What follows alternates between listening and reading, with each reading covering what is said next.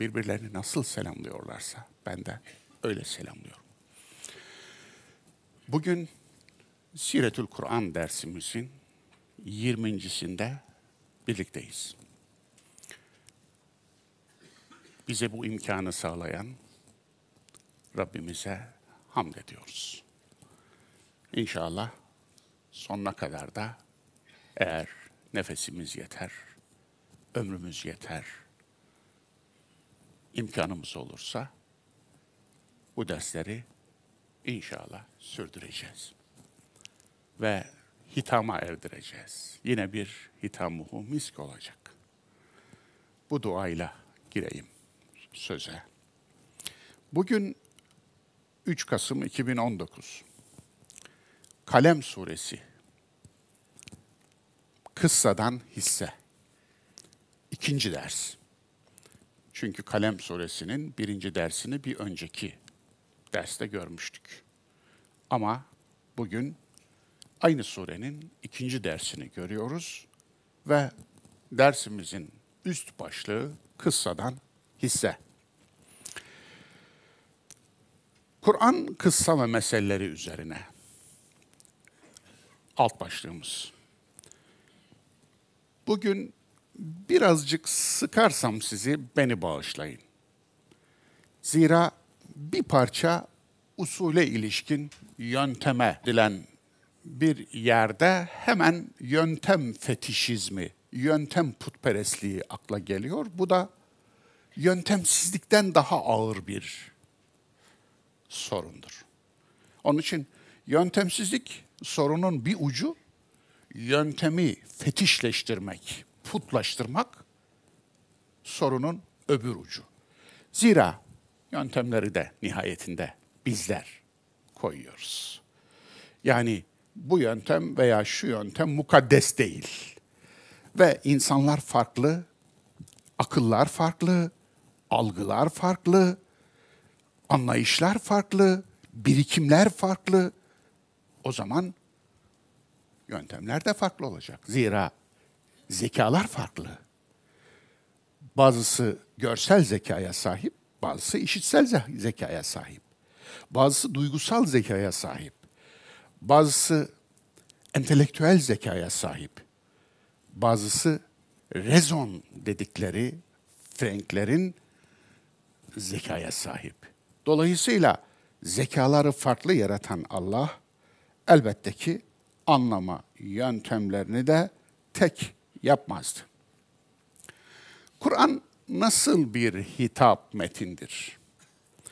Hitap metin dedim. Zira Kur'an bir metin olarak inmedi. Bir hitap olarak indi. Bir söz olarak indi. Kur'an'ın metinleşme tarihi Allah Resulü'nün ağzından döküldükten sonra başladı. Allah Resulü'nün ağzından dökülünceye kadar kaynağından Allah Resulü'nün ağzından dökülünceye kadar ki safhaları biz görmedik. Bilmiyoruz. İman ediyoruz. Bu imanımızın gerekçesi olarak da bendeniz Kur'an'ın içeriğini gösteriyorum. Bakın bu kitabın içeriğine. Yüzyılları, bin yılları aşan, insanlığın ortak aklını bünyesinde taşıyan, insanlığın mutluluğu için gerekli olan ilkeleri veren böyle bir kitap ancak Allah'a ait olabilir. Onun için bendeniz Kur'an nasıl bir hitap metindir dedim. Metindir demedim. Zira önce hitaptır. Edebi bir hitap metindir Kur'an. Yani düz bir söz değildir. Düz bir metin değildir.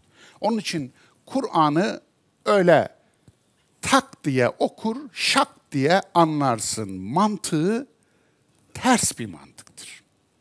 Bugün bizler Kur'ansızlaştırılmış şark Müslümanlarına Kur'an'ı yeniden buluşturmak için, Kur'an'ın anlamıyla yeniden buluşturmak için ömrümüzü hamdolsun ki adadık. Bunu Allah'ın bize bir lütfu olarak görüyorum. Bu bizim Kur'an'a bir ikramımız değil.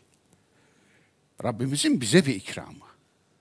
Bundan dolayı müteşekkirim. Bundan dolayı şükür doluyum. Fakat 35 yılımı alan bu süreç içerisinde geldiğimiz noktada bakıyorum bir takım ürün hataları var. Bu ürün hatalarından bir kısmının bir sorunu var. Bu sorun da şu. Tak diye okur, şak diye anlarım. Yok efendim. Kur'an düz bir metin değil. Kur'an sanatlı bir metin.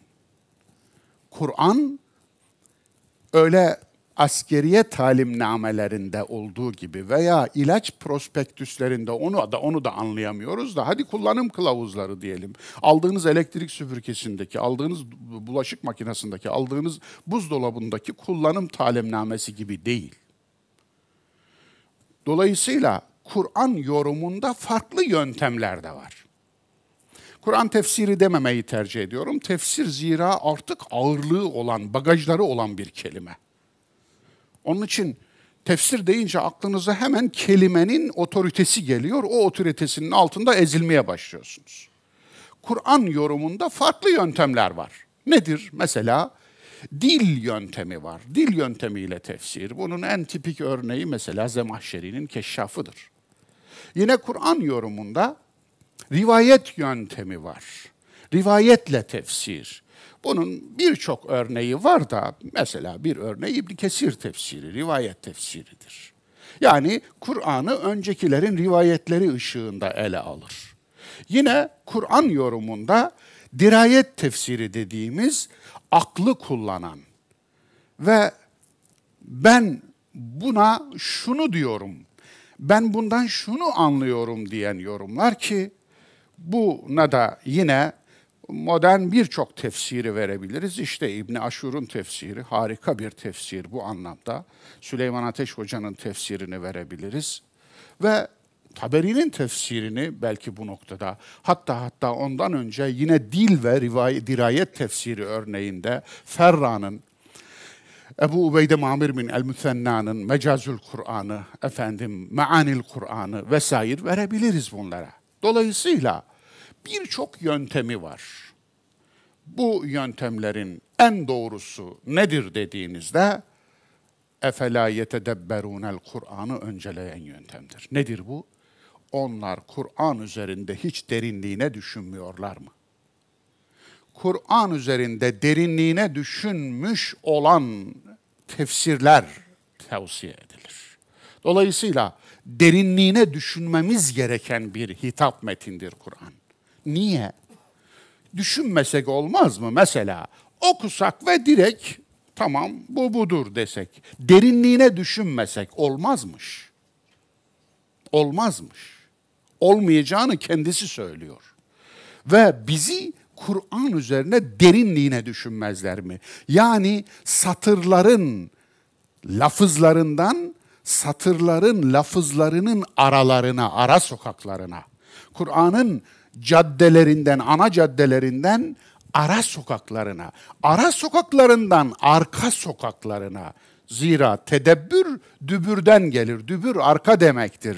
Yani görünenin arkasında yatan derin anlama ulaşmak için çaba sarf etmek, zihni çaba sarf etmek, ilmi çaba sarf etmek, birikim elde etmek, birçok birçok alanda okumalar yapmak, kainatı okumak, varlığı okumak, yeri okumak, göğü okumak, insanı, hayvanı, ağacı, bitkiyi, suyu, toprağı okumak. Bütün bunları okuyarak Kur'an'ın ayetleri yani işaret parmaklarının nereyi gösterdiğini görmek, nereye bak dediğine bakmak.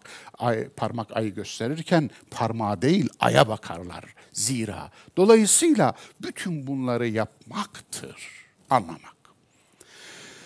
Bu konuda Kur'an'ın edebi bir metin olduğu yani tüm söz sanatlarını içerdiği konusunda bir damar harika çalışmalar yapmış. Bu damar ta aslında Allah Resulü'nden beri gelir. İşte İnner rahme şecnetun miner rahman. Güzel bir aslında edebi tefsir yöntemidir. Nedir bu? Kadın doğurganlık organ, organı Rahman'dan bir daldır. Bir örnektir. Bunun daha güzel örnekleri de vardır Allah Resulü'nden gelen. Dolayısıyla İbn Abbas'ta biz bu örneğin devam ettirildiğini görüyoruz. Ve ama İslam tefsir tarihinde, yorum tarihinde Abdülkahir Cürcani diye, Abdülkadir Cürcani diye bir allamemiz var. Bu zat bunu sistematik hale getirmiş, bir ekole dönüştürmüş. Nazım teorisi diye de bir teori koymuş. Kur'an'ın anlamı söz dizimindedir demiş. Ve Kur'an'ın söz diziminde ki incelikleri göstermeye çalışmış. Buna da nazım teorisi diyoruz. O günden bugüne kadar bu sürüyor. Ben kendimi ona yakın hissederim. Yani Abdülkadir Cürcani'ye yakın hissederim. Dolayısıyla bu konuda işte Ayşe Abdurrahman kendisiyle çağdaş olmaktan iftihar ettiğim, övünç duyduğum, onur duyduğum bir isimdir. Allah rahmet eylesin. Sanırım 2003'te vefat etmişti. Ben yetiştim. Mısırlı bir annemiz bu. Emin El-Huli'nin de eşi olur aynı zamanda. Aynı zamanda talebesi olur. Doktorasını ondan yaptı çünkü. Et-Tefsirul Beyani diye Kur'an'ın kısa surelerine dair harika bir tefsiri de var. Ama asıl kendisi teorisyendir. Tefsir, Kur'an'ın anlamı teorisyeni ve bu konudaki çalışmaları gerçekten eli öpülesi çalışmalar ve Ayşe Abdurrahman'la bu iş bitmedi tabii. İnşallah bizler de onlara hayrül halef oluruz. Kur'an'ın mantığı sözü söyleyiş tarzındadır. Evet, Kur'an'ın bir mantığı var mı? Olmasın mı? İnsanın bir mantığı olsun da Kur'an'ın bir mantığı olmasın mı? Kur'an'ın mantığı sözü söyleyiş tarzındadır. Onun için bu anlamda gerçekten de günümüzde bakıyorum aynen durum şu. Bir konuda Allah Resulü'nden bir rivayet naklediyorsun. Gene söyleyeceğim kusura bakmayın. Çomar diyor ki, bizim cici çomarımız. Hani hadislerin hepsi yalandı.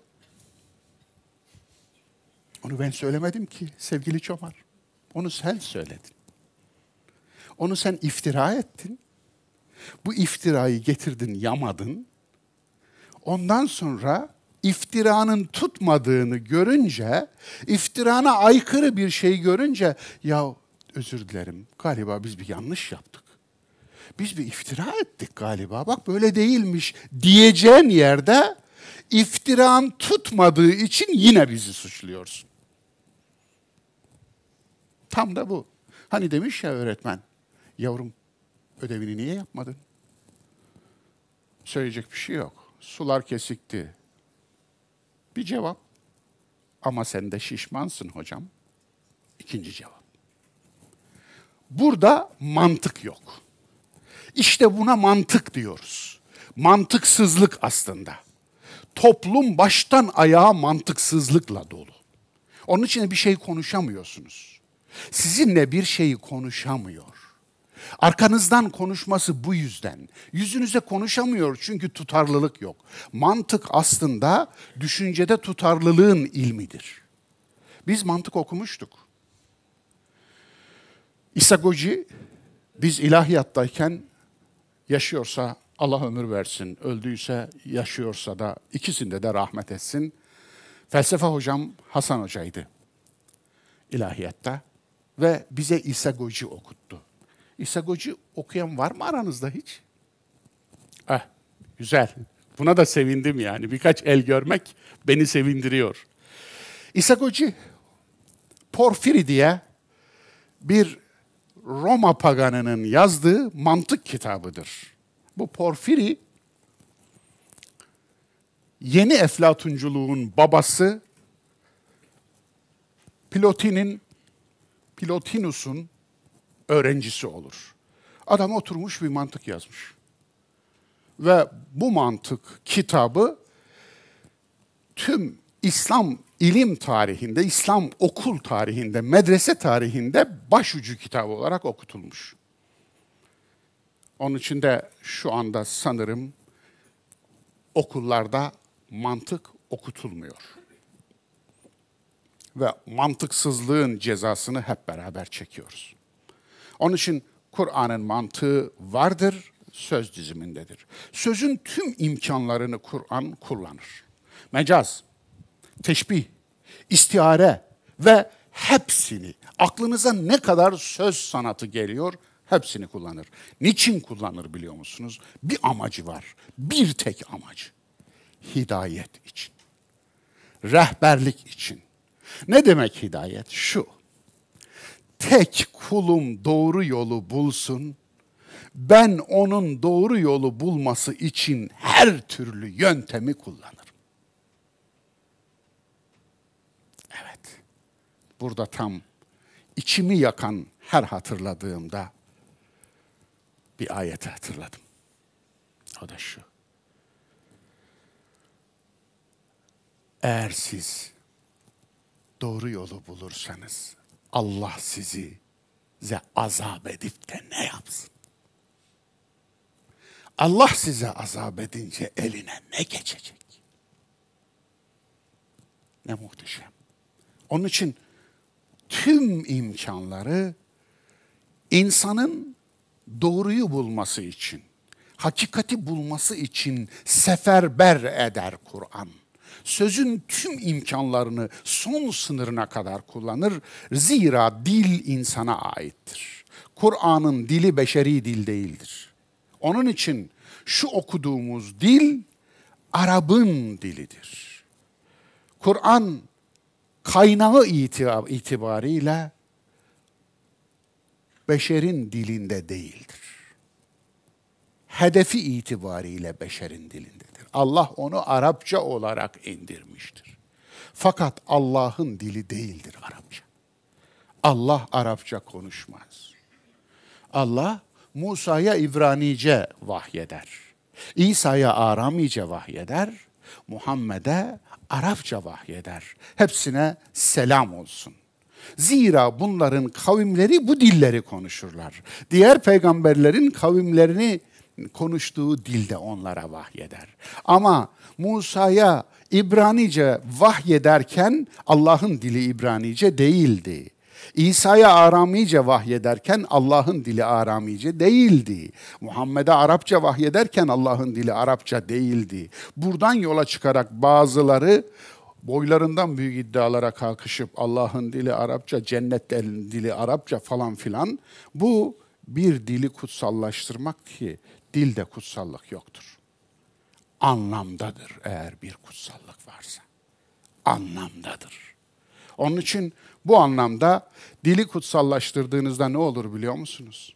Anlamın üstüne dili örtersiniz, dil anlamın kafiri olur. Anlamı dille kapatırsınız. Küfür örtmek demektir biliyorsunuz. Anlamı dille kapatırsınız. Ve anlamı dil ile boğarsınız. Dil anlamın katili olur. Evet. Kur'an'daki söz sanatları. Kur'an'ın sembolik ve veciz ekonomik dili. Evet, sembolik dil. Kur'an baştan sona sembolik bir dil kullanır. Onun içinde bu sembolik dilin çözümü için öncelikle Kur'an'ın kullandığı dilin özelliğini iyi bilmek lazım. Arapçanın özelliğini iyi bilmek lazım. Bu dildeki söz sanatlarını iyi bilmek lazım. Tabi bunu bilmeyen kul huvallahu ahad. De ki Allah tektir, birdir, biriciktir, bir tektir. Ayetini anlamak için Arap dilinin söz sanatlarını bilmek gerekmez. Fa'lem ennehu la ilahe illallah. ayetini anlamak için iyi bil ki Allah kendisinden başka kulluk edilmeye layık olmayan tek varlıktır. Allah sadece Allah'tır. Allah yüzde yüz Allah'tır. Bunu bilmek için de söz sanatlarını bilmeye gerek yok.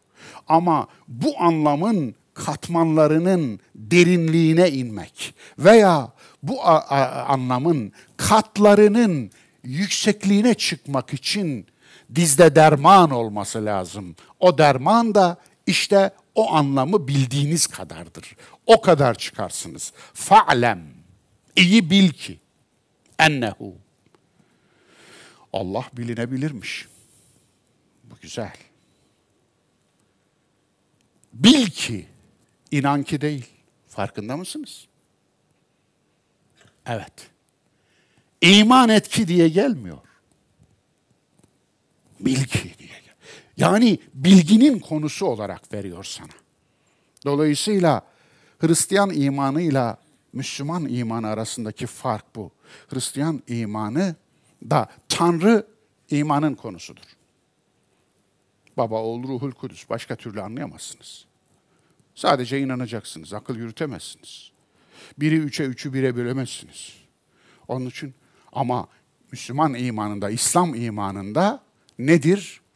Tanrı, Allah bilginin konusudur. Bu önemli bir şey. İşte bunu söyleyebilmek için dilin inceliklerini kavraman lazım. Birazcık derine inmek lazım veya birazcık yükseğe, yukarı çıkmak lazım. Bir kat daha çıkabilirim, bir kat daha da çıkabilirim. Ama benim çıkacağım bir irtifada var nihayetinde duracağım. Dolayısıyla sonuna çıktım diyemem. Dibini gördüm diyemem. Benimki de benim nefesim yettiği, gücüm yettiği, bilgim oranında ulaşabileceğim anlam olur.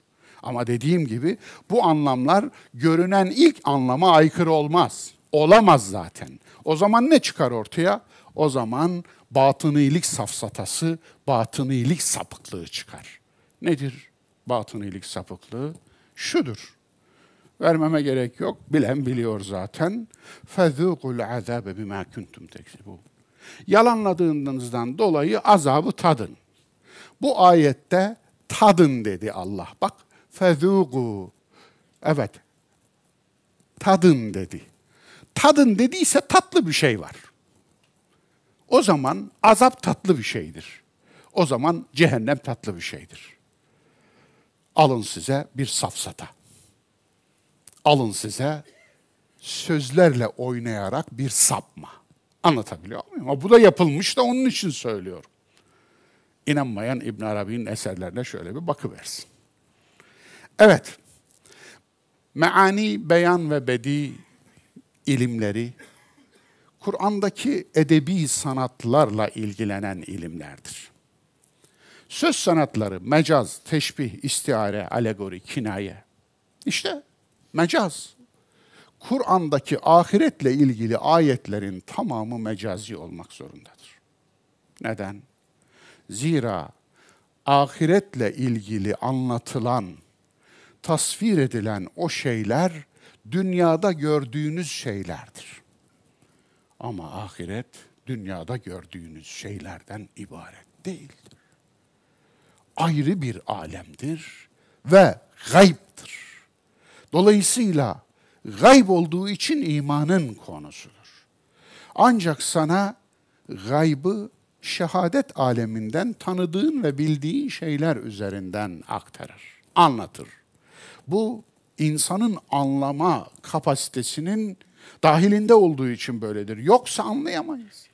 Yoksa mümkün değildir anlatmak, aktarmak. Dolayısıyla alın Allah'ın tahtı, arş. Allah bir kral mıdır ki tahtı olsun? Böyle mi anlayacağız? Hayır, böyle anlamayacağız.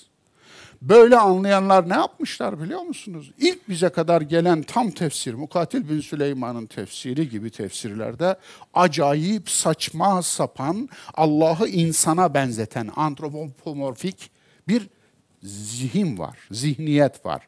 Müşebbihe demişler. Bu bir mezhep de olmuş. Allah'ı insana benzeten.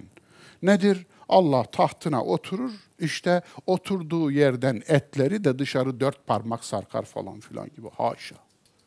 Nasıl bir şeydir bu? Şimdi söylerken bakınız çok çok garip geliyor size. Ama bunu din diye öğrettiğinizde, buna iman eden bir kütle çıkardığınızda bu kütle ne olur? Başınıza bela olur. O zaman ne olur? Yani öyle olur işte. Hani Farsağın bir diğerine sormuş. Padişah ne yiyor? Sence şu anda ne yiyordur demiş. Öbürü de demiş ki ne yiyecek lan demiş. Ekman tüylü tarafını soğanın cücüğünü sarıyor. Onu yiyordur. Bir ayağını şu dağa atmıştır, bir ayağını da şu dağa atmıştır. Şimdi adamın Allah tasavvuruyla padişah tasavvuru aslında aynı. Büyük onun için hacim büyüklüğü. Onun için metre büyüklüğü. Onun için büyük öyle izah ediliyor. Onun için Yuşa'nın mezarı 20 metre. Niye? Büyük deyince 20 metrelik adam gelecek aklına. Büyüklük öyle ölçülüyor. Zihnin çarpıklığına bakar mısınız? Büyüklüğün ölçüsüne bakar mısınız? Büyüklüğü eğer siz hacimle, metre ile, santimle ölçecekseniz eğer tamam. O zaman büyükleri buluruz. Size öyle büyükler de buluruz 450 kiloluk. Kalkmaz kıpramaz büyükler. Anlatabiliyor muyum? Yaşayan ölüler. Allah vermesin rahatsızlık. Ama yaşayan ölüyü siz en büyük olarak görmek istiyorsanız o da sizin bakış açınızdaki o hastalıkla alakalı olur. Dolayısıyla bu teşbih. Kur'an'da bol bol en Kur'an'ın en çok teşbih kullanan ayetlerinden bir tanesi Nur suresinin 35. ayeti. Allahu nurus semavat vel ard. Kemetheli nurihi. Kaf ve misil gibi teşbih edatlarıyla kullanılır genelde. Yani onun nurunun misali, onun nuru ne gibidir? İşte şunun gibidir diye devam eder. Dolayısıyla bu teşbih sanatı Kur'an'da çok sık kullanılır. Benzetme sanatıdır. Benzeterek Kur'an anlatır birçok şeyi. Eğer biz bu Kur'an'ı bir dağın üstüne indirseydik, Kur'an'ın ağırlığı, sorumluluğunun ağırlığı altında dağı paramparça olmuş, toz duman olmuş bulursun. Lev enzelna hazel Kur'an ala cebelin le ra'eytehu. Haşi'an, haşi'an, haşi fail demektir. İsmi faildir. Yani fail olurdu Kur'an. Ya dağ, dağ nesne iken özne olurdu. Neyi anlatıyor burada? Yani dağın üstüne Kur'an inmemiştir elbette ki. Şunu anlatıyor. Kur'an'ı daha indirmedik, sana indirdik. Sen niye özne olmadın? Niye nesnesin?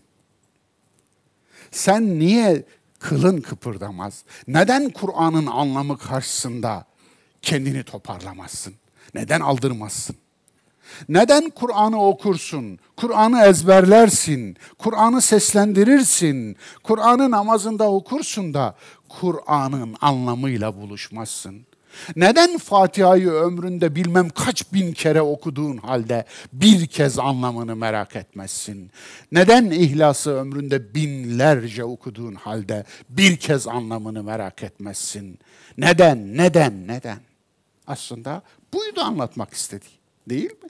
Bu da bir söz sanatı bakınız. İstihare işte alegori ödünç alma demektir. İstihare ariyet ödün, ödünç. Yani anlamı ödünç alır öyle kullanır Kur'an. Birçok ayet örnek verilebilir. Kinaye. Kur'an'da kinaye de vardır. Güzel kinaye sanatı vardır. Evet. Zık. İnneke entel azizül hakim. Bu harika bir kinaye örneğidir Kur'an'da. Tat azabı.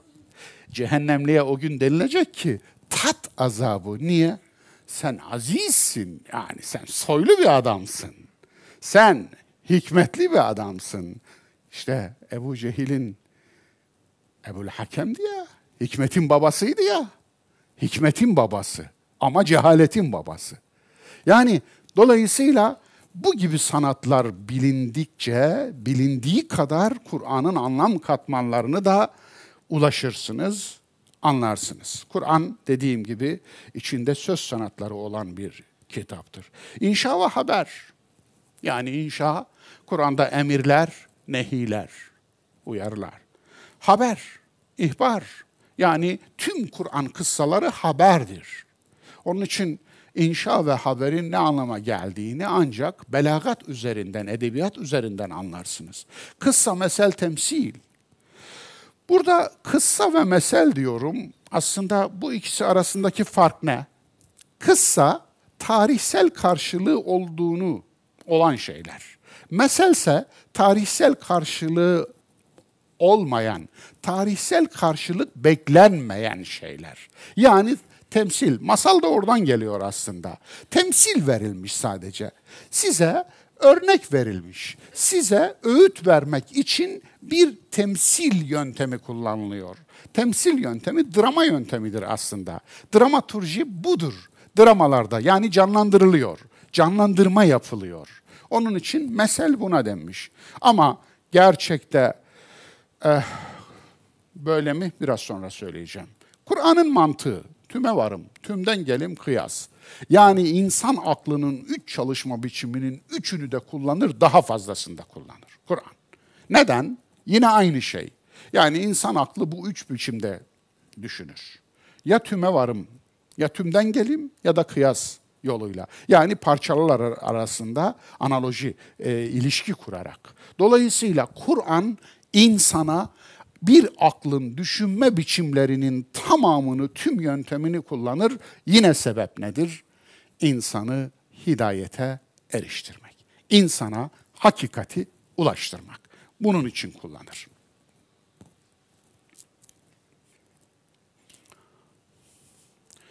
Kıssa mesel anlatımının amacı. Tarih öğretmek değildir Kur'an'ın kıssa mesel anlatmaktan amacı. Neden? Kur'an bir tarih kitabı değildir dostlar. Bu gayet basit. Onun için de kıssadan amaç hissedir, ibrettir, derstir. Yani ders almamız için anlatır. Tarih öğrenmemiz için anlatmaz. Peki diyeceksiniz ki veya aranızdan bazıları işi bilenler diyebilirler nahnu nekussu aleyke ahsenel kasası bil hak gibi ayetler var kıssaların başlarında.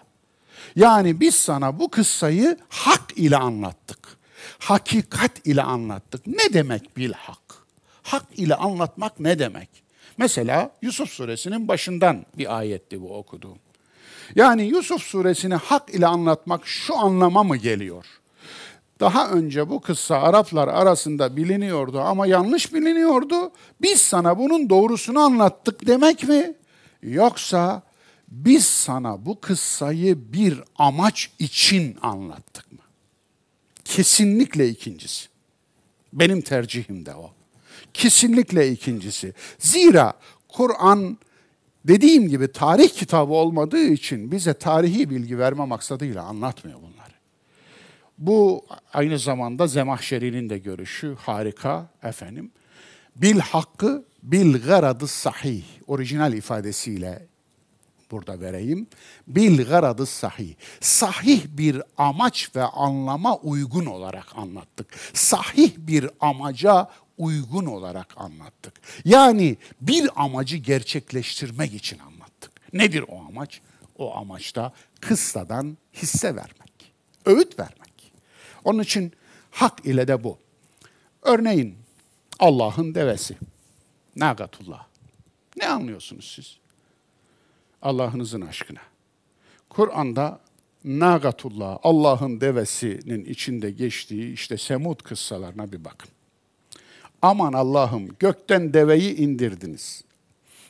Dağın üstüne. Bir de gökten niye indirdiniz? Gökten niye deve indirdiniz? Nerede geçiyor bu? Nerede geçiyor? Niye buna ihtiyaç duydunuz? gökten inmesi mi gerekiyor bir devenin? Yani yerde bir deveyi gördünüz mü Allah'ın kudretini, yaratma kudretini hatırlamıyor musunuz? Sizin Allah'ın yaratma kudretine inanmanız için devenin gökten inmesi mi lazım? Efela yenzurune ilel ibli keyfe hulikat. Ayeti yetmiyor mu? Yani onlar deveye bakıp incelemezler mi nasıl yaratılmış? Ayeti yetmiyor mu? Orada dursalar gene iyi. Orada da durmuyorlar. Yani uydur uydur ipediz. Uydur uydur ipediz. Uydurmakla kalmıyorsun, onu din ediyorsun. Onu din ediniyorsun. Uydurmayı din edindiğinde dini uydurma edinirsin. Asıl zehir bu. Asıl tehlike bu. Neden Allah'ın devesi? Belli. Neden Allah'ın beyti? Allah'ın evi mi olur? Beytullah. Allah'ın evi mi olur? Çocuğunuz sorsa ne cevap verirsiniz? Yeğeniniz sorsa ne cevap verirsiniz? Torununuz soracak ne cevap vereceksiniz? Beytullah, Allah evi içinde mi oturuyor? Allah Kabe'nin içinde mi oturuyor dese, neden Allah'ın evi dese ne diyeceksiniz?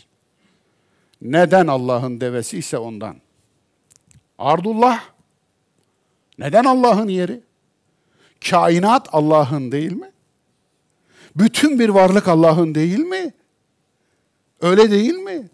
Lehu mulkus semavati vel ard. Onlarca ayette boşuna mı gelir? Göklerin ve yerin mülkiyeti Allah'a aittir. Neden Allah'ın yeri? Eyyamullah. Neden Allah'ın günleri? Bazı günler neden Allah'ın günleri de öbürleri şeytanın günü mü? Tüm zamanlar Allah'ın zamanları değil mi? Neden? Neden? Bu nedeni sormadığınız sürece veya yanlış yerlerden cevabını aldığınız sürece torunlarınızın sorularına cevap veremeyeceksiniz. Bu bunun sonucunun nereye gideceğini biliyorsunuz. Onun için onun için uydurulmuş din ateist üretme çiftliğidir. Bunu iyi bilin. Aynen öyledir. Ateistler onlara derin bir teşekkür borçludurlar. Evet, neden? Bu Kur'an'ın özelliğidir ve böyle gördüğünüz tüm kalıpları yan yana dizin. Hepsinin ortak özelliği şudur. Kamu malına Allah'ın devesi denir. O deve sahipsizdi. Çünkü o deve üst üste ya ikiz doğurmuştu ya beş kere hamile kalmıştı ve bunun sonucunda kutsal deve ilan edilmiş, kuyruğu bağlanmış, kulağı kesilmiş, bu da bel olarak konulmuş yani belge olarak ve toplumun içine bırakılmış, yalnız bir damla su verilmiyor, bir tutam ot verilmiyordu.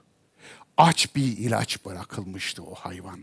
Yani bir deveyi Allah'ın devesi ilan edeceksiniz ama ona su vermeyeceksiniz. Susuzluktan hayvan sokaklarda bağıracak. Allah'ın devesini Allah sulasın diyeceksiniz.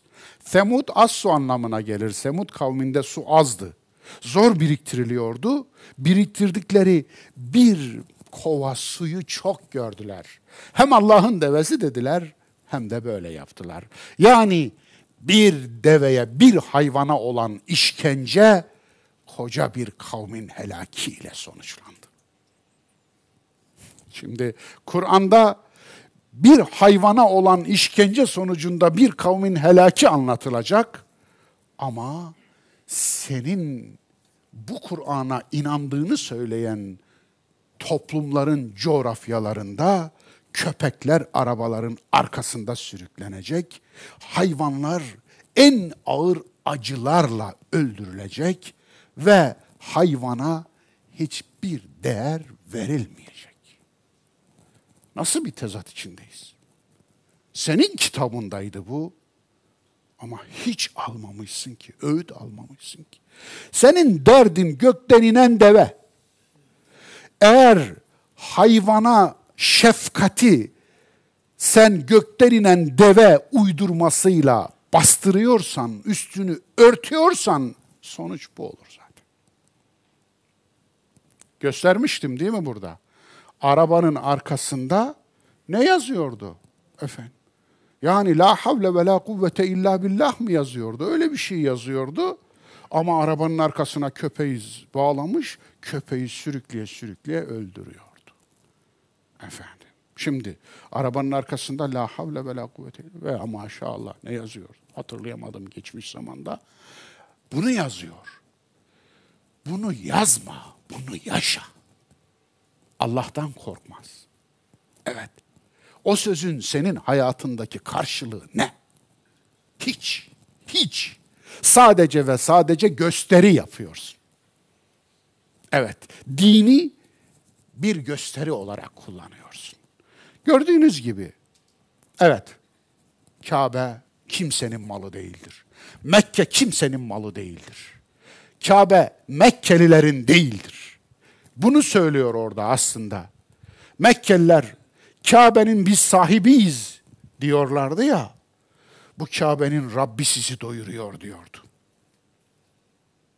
Dolayısıyla Kabe kimsenin malı değil. Mekke kimsenin malı değil. Bakınız görüyorsunuz değil mi manzarayı şu anda? Onun için yani birileri eğer Kabe'yi sahiplenirse olacağı sonuçta bu. Onun için onu da geçiyoruz. Bir fitneden bin mucize üretmek demişim. Kıssa meselelerdeki sembolizm ve drama canlandırma yöntemi. Evet. Kıssa meselelerde sembolizm var, canlandırma var. Bu yöntem aslında insana öğretmenin en güzel yöntemlerinden biri.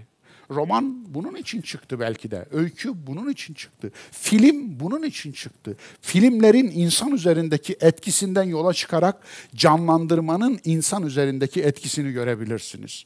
Bugünün insanı bunu çok daha iyi anlar. Anlatabiliyor muyum? Canlandırmanın insan üzerindeki etkisi. Bunun en tipik örneklerinden biri de Kur'an'daki Kehf suresi işte. Orada beş tane kıssa mesel anlatılır. Ve bu kıssa meseleler üzerinden canlandırmalar yapılır. İnsana öğütler verilir. Kıssaların çoğunlukla Kur'an'da 5 n bir kası verilmez Kur'an'da. Yani kim, nerede, nasıl, neden, niçin verilmez. Niye verilmez? Verilmez işte gördüğünüz gibi. Birçok kıssa anlatılır. Yani Nuh kıssası anlatılır. Aman tefsirlerimiz çok lazımmış gibi Nuh'un gemisinin hangi ağaçtan yapıldığı konusunda Allah'ım neler neler neler neler okumakla baş edemiyorsunuz. Çok mu önemli? Çok mu önemli? Yani bu mu yani? Bizim uğraşacağımız şey bu mu? Nuh'un gemisini hangi ağaçtan yaptığımı, bunun vereceği öğüt bu muydu yani? Bu Kur'an'da bu anlatının amacı bu muydu yani? Bu değildi elbette. Ama nasıl itildik buraya? Hepsinde aynı. Hepsinde aynı. İşte Musa bir kul mesele veya kıssası. Ben onu mesel olarak alıyorum. Yani bize örnek bir kul mu orada? Bilge kul mu orada? Haricilerden bir fırka hasımlarının çocuklarını, bebelerini öldürüyorlardı. Niye öldürdüklerini sorana bakın Kur'an'da da Kehf suresinde de bir kul çocuk öldürüyor. Bilge kul çocuk öldürüyor diye onu gösteriyorlardı. Bu bu yüzyılda da oldu. Hatta biz yaşarken oldu. Şu ünlü örgüt hasımlarının bebelerini öldürürken onu örnek gösteriyordu padişahların küçük kardeşlerini ve çocuklarını öldürürken birileri de bu cinayetlere bu gerekçeyi söylüyor. Kur'an'dan örnek veriyordu. Al canım Hızır da küçük çocuk öldürdü. Bakınız Hızır diye bir şey yok Kur'an'da. Hızır yok. Bize ait bir figür değil. İthal bir figür. Dolayısıyla yani işte Hızır'ın biri çıkmış, bize bir ithalat yapmış yedirmiş. Onun için de hala yiyoruz. Hala yiyoruz. Ve bu anlamda neden beş bir kas yok? Kur'an'da Firavun'dan bahsedilir. Siz Firavun'un isim olduğunu mu zannediyorsunuz? Değil. Kral gibi, melik gibi, sultan gibi bir ünvandır. İsim değil, bilmiyoruz. Yani kimdir bu? Firavun. Ramses midir? İkinci Ramses midir? Yoksa Tutmosis midir? Bilmiyoruz. Dolayısıyla niye bilmiyoruz? Bilmemiz gerekmiyor ki. Bu değil ki zira. Tarihsel bilgi vermek için anlatmıyor ki Kur'an bunu. Bunu Mısır tarihine ait bir dönemi bize anlatmak için vermiyor ki. Ne için veriyor? Bir hisse veriyor. Şunu veriyor. Her firavunun bir Musa'sı vardır. Bir. İkincisi, Firavun ne kadar güçlü olursa olsun, mutlaka ve mutlaka gücü yenilir. Gücü biter. Musa'nın asası Firavun'un kamçısını yener. Alın Fil suresi.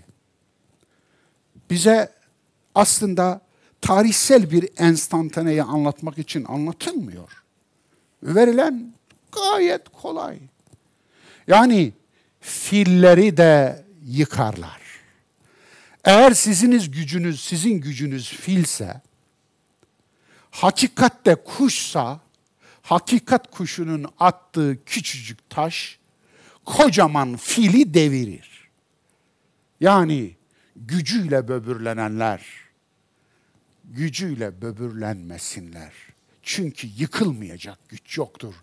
Allah hepsinden güçlüdür. Buydu aslında. Yaşanmış olaylarda bile iki istisna hariç isim verilmez. Biliyorsunuz değil mi? Kur'an'da iki isim, Kur'an inerken yaşayan sadece iki isim vardır. Allah Resulü'nü katmıyoruz. Allah Resulü'nün ismi Kur'an'da nerede geçer? Dört yerde geçer. Ama ünlü bir şairimiz yazdığı Allah Resulü'nün hayatına dair romantik bir eserde diyordu ki ben onun adını bu kitapta hiç anmadım. Zira onun adını Allah bile kitabında anmıyor. Buradan anlıyoruz ki şair Allah'ın kitabını hiç okumamış. Hiç okumamış. Çok ilginç değil mi? Nerelerden gelip de buralara gelmişiz? Nasıl gelmişiz? Evet. Yaşanmış olaylarda iki isim. Biri Zeyd'in ismi. Ahzab suresinde o hadise anlatılırken efendim. Diğeri de Allah Resulü'nün amcasının ismi değil. Ünvanı, künyesi veya evet Ebu Leheb. Alev babası demek. Al yanaklı olduğu için böyle söylendiğine dair bir rivayet vardır. Mümkündür. Belki de efendim bizzat künyesidir bilmiyoruz. Evet. Aslında kıssaların kahramanları kişiler değil niteliklerdir. Değil mi? Kıssalar. Ee, Allah Resulü'nün yaşarken anılan iki isim. Yaşarken. Yani geçmişte İbrahim geçer, tüm peygamberler geçer vesaire. Ama 23 yıllık nüzul sürecinde yaşarken anılan iki isim sadece bu. Biri iyilerdendir, biri kötülerdendir. Evet, sadece iki isim farkındaysanız Kur'an'da. Kıssaların anlattıkları aslında kahramanlar isimler değildir. En tipik bir örnek vereyim. Yusuf suresinin kahramanları Yusuf ve Züleyha değildir. Nedir ya? İffet ve şehvettir. İffet ve şehvettir. Kahramanlar budur. Onun için Yusuf suresi neden bahsediyor diye sorduğunuz, sorduklarında cevabınız eğer iffet ve şehvetin mücadelesinden bahsediyor derseniz doğru bir cevap olur. Yoksa Yusuf ve Züleyha'dan bahsediyor deyince o zaman bir aşk hikayesi yani Mecnun ile Leyla, Ferhat ile Şirin, Kerem ile Aslı, Sürmeli Bey, Telli Senem devam eder gidersiniz. Anlatabiliyor muyum? O değil ama. Yusuf da Züleyha da öldü. Milattan önce yaklaşık 1900 yıllarında yaşadılar ve gittiler. Peki biz bir hikaye mi dinledik? Biz bir masal mı dinledik? Bu mu yani? Bunun için mi anlattı? Kur'an sayfalarını buna mı ayırdı? Hayır, o değildi. Neydi ya? Şehvet ve iffetin, iffetin şehvetle mücadelesi. Bunu dinledik. Yusuf suresinin evet karakterleri dedik. Kuş bakışı Kur'an kıssa ve meseleleri. Evet buraya girersem çıkamam ama şöyle kuş bakışı. Adem iblis kıssası. Neyin kıssasıdır? Aslında Adem de hata etti iblis de. Adem de günah işledi iblis de. Peki Adem'le iblisin farkı biri kusursuz, diğeri kusurlu olduğu, biri günahkar, diğeri günahsız olduğu için değil. Peki fark ne? İkisi de günahkar fakat biri günahından döndü, tevbe etti, diğeri günahında ısrar etti. Fark bu. O zaman yani hatasından dönmekle hatada ısrar etmenin aslında kıssasıdır. Meselidir. Nasıl bakarsanız, nasıl okursanız okuyun, sonuçta son tahlilde bu. Nuh Nebi'nin anlatılan kıssası, mesele nedir Kur'an'da? Bellidir. Her peygamberin bile bir bittim noktası vardır. Ey insan, sen de bitersin. Her insanın bittim noktası vardır. Nuh Nebi'nin bittim noktasını hatırlayın. İnni maglubun fentasır. Ya Rabbi ben mağlup oldum, sen yardımıma yetiş diyor. Mağlup oldum. Herkes hayatında bittim noktalarını hatırlar. Unutulur mu? Belki bundan sonra da olacaktır bittim noktası. Belki bittim noktalarımız içinde bir tanesi zirveyi oluşturacaktır. Çok hayatımda bittim noktam var ama şu zirveydi. Diyeceksin. Ya ben hayatımda hiç bittim noktası olmadı diyorsanız eğer bekleyin. Kesinlikle bekleyin. Müjde veriyor gibi oldu ama kusura bakmayın. Çünkü dert çekmeyen adam adam dert çekmeyen adam yoktur. Varsa da adam değildir. Onun için o sizi bekliyor. Ve mutlaka sınanacaksınız. Sınanacağız. Bu böyle. Onun için Allah Resulü'nün bittim noktaları vardır ama bunların zirvesi Taif dönüşüdür. Düşünün olanca genişliğine rağmen yeryüzü dar geliyordu diyordu ya ayet. Alemlere rahmet ilan edilmiş fakat alemlerde bir metrekare gidecek yeri yok. Nasıl bir şey? Böyle bir şey işte. İşte o bittim noktası. Musa'nın bittim noktası neydi? Şu Aybin kızlarının koyunları sularken geldiği o an, o çeşme. Ne diyordu Musa? Senden gelecek her hayra o kadar muhtacım ki. Senden gelecek her hayra o kadar muhtacım ki. Her peygamberin bittim noktası varsa, e bizim gibi sıradan fanilerin olmasın. Olmasın. Biz sınanmayalım. Evet, İbrahim kıssası neydi? Yine Nuh kıssasında unutmayayım.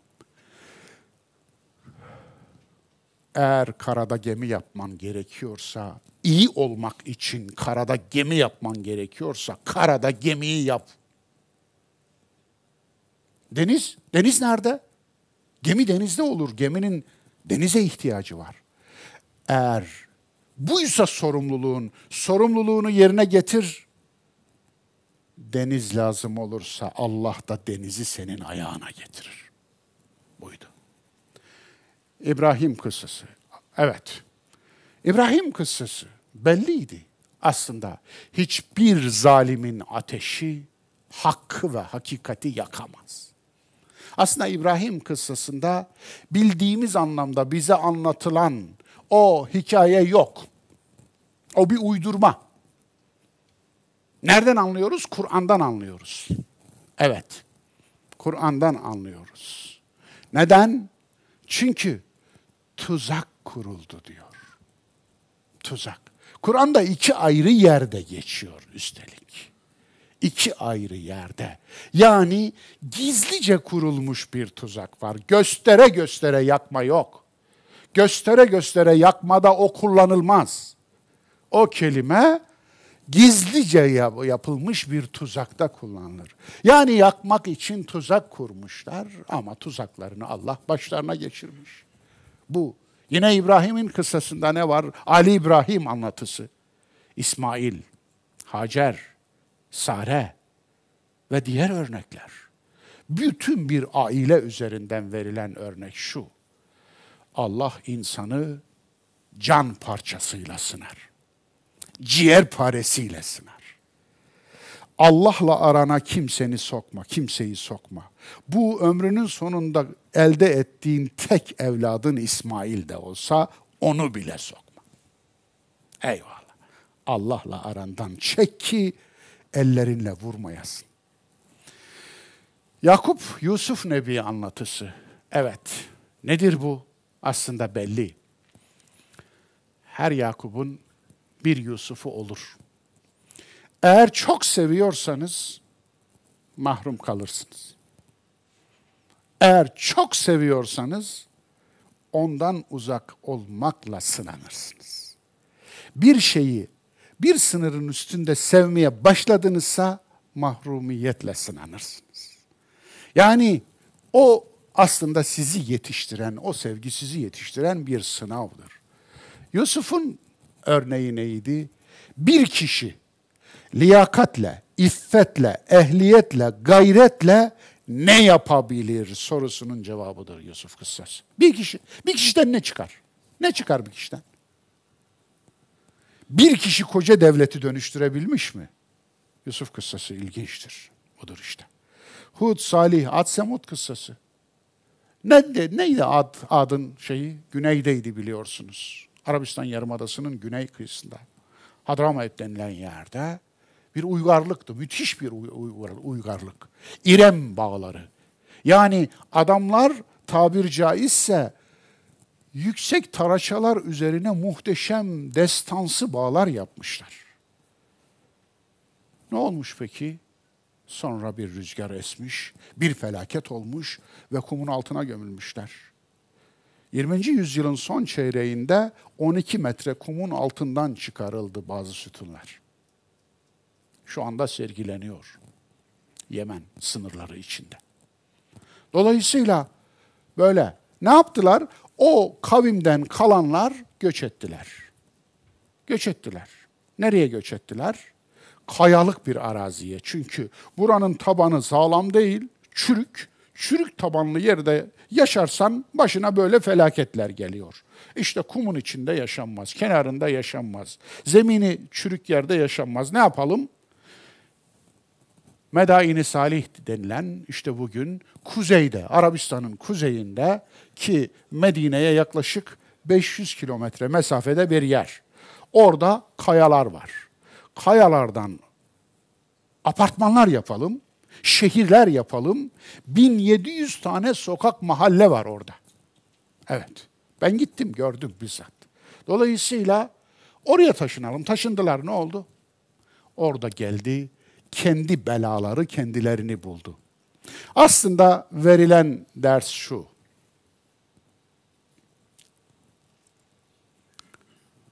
Sorunu zemin sorunu olarak gördünüz, ahlak sorunu olarak görmediniz. Ahlaksızlığını terk edeceğiniz yerde zemini terk ederek kurtulacağınızı zannettiniz. Ahlaksızlığınızı yanınıza alıp götürdünüz ve sizi ahlaksızlığınız vurdu. Bu. Zülkarneyn, Musa Firavun, Musa Bilge Kul, böyle böyle gidersem dersi işleyemeyeceğim dostlar. İniş sürecinde anlatılan ilk mesel bahçe sahipleri. Evet, asıl bugünkü dersimizin bel kemiği bu.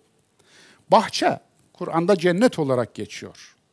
Cennet, saklı bahçe demek dostlar cenin, mecnun, cin, can hepsi aynı kökten, hepsi de kapanmış, örtülmüş, saklanmış demek. Cennet saklı bahçe anlamına gelir. Bu anlamda Kur'an'da bahçe sahipleri kıssası diye bir kıssa var. Bu Kalem suresinde. Hisse bir, mal, servet, güç ve iktidar sınavdır. Evet. İnna belevna ayet böyle başlıyor. Biz İptila ettik. Yani bela. Bela kelimesi Türkçe'ye yine bozularak geçmiş. Kur'an'da geçen bir kelime, siz Allah belanı versin deseniz karşıdaki ne anlar? E, yani ilenme anlar. Bela dile de anlar. Oysa ki Kur'an'a göre bu kelimenin anlamı Allah seni sınasın demektir. Böyle bir cümleyi söylediğinde Allah seni imtihana tabi tutsun demektir. Gördüğünüz gibi kelimelere gerçek anlamına döndürdüğünüzde çok farklılaşabiliyor. Evet, bunlar sınavı kazanınca nimet, kaybedince musibet olur. Bela, sınavı kazanınca nimet olur, kaybedince musibet olur. Hangisi olduğu sınanmadan bilinmez. Niçin? Zira kişi sınanmadığı şeyin masumu değildir. Öyle değil mi? Adam kendisini Yusuf zannediyor. Fakat hiç Züleyha ile baş başa kalmamış. Yusuf pozları da nereden çıktı? Hiç sınandın mı? Hiç sınandın mı? Sınan da gel. Sınan da gel. Ondan sonra görelim. Ya hiç sırtına dağlar bindi mi? Dağları taşımak zorunda kaldın mı? Dağ gibi yüklerin altında ezildin mi? Ezil de öyle inle. Bizimkisinin iniltisi mahalleyi götürüyor. Geliyorsun bakıyorsun ne oldu? Sırtında şu çıma, şey çıkmış, sivilce çıkmış. Yüzünde sivilce çıkmış. Sorun bu. Adamın paçasından tuttun mu hikaye akacak, hikaye. Şöyle salladın mı yere hikaye dökülecek adamdan. Bugünkü insanların birçoğundan ceplerinden başka şeyler dökülüyor. Anlatabiliyor muyum? Ama hikayesi yok. Hanımefendi en üzücü hadiseyi anlat diyorsunuz. Ocakta düdüklüyü öldü, unutmuşum patladı. O bile büyük kaçıyor bazılarında. Efendim, yemeği yaktım. Veya beyefendinin hanımına tokat atarken küçük parmağı masaya değmiş. İncinmiş. Soruna bakar mısınız? Sonra soruna bakar mısınız? Derde bakar mısınız? Derdine bakar mısınız? Onun için daha büyük dertleri yok. Aslında dert çekmemiş. Onun için de olgunlaşmamış. Ham, ham ruh, ham erva. Bakıyorsunuz o kadar kısır ki bakışları. Değerlendirmeleri o kadar sığ ki, görüşleri o kadar yüzeysel ki hiçbir şey hakkında ciddi derinliğine bir fikri yok. Niye? Çünkü bir yaşanmışlığı yok. Bir bedel ödememiş. Esaslı bir bedel ödememiş. Onun için de insanlar hakkında konuşurken çok ucuz konuşuyor. Dökür, dökerken çok ucuz döküyor. Kesip biçerken çok ucuz kesip biçiyor. Çok ucuz vazgeçebiliyor. Çok ucuz satabiliyor. Çok ucuz satabiliyor. Evet. Hisse 2. İstisna yapmanın ve la anlamı ne? Evet, ve la. İstisna yapmadılar. Şuymuş klasik bakış açısına göre, eldeki tefsirlerimize göre inşallah demediler. İnşallah deseler olacaktı.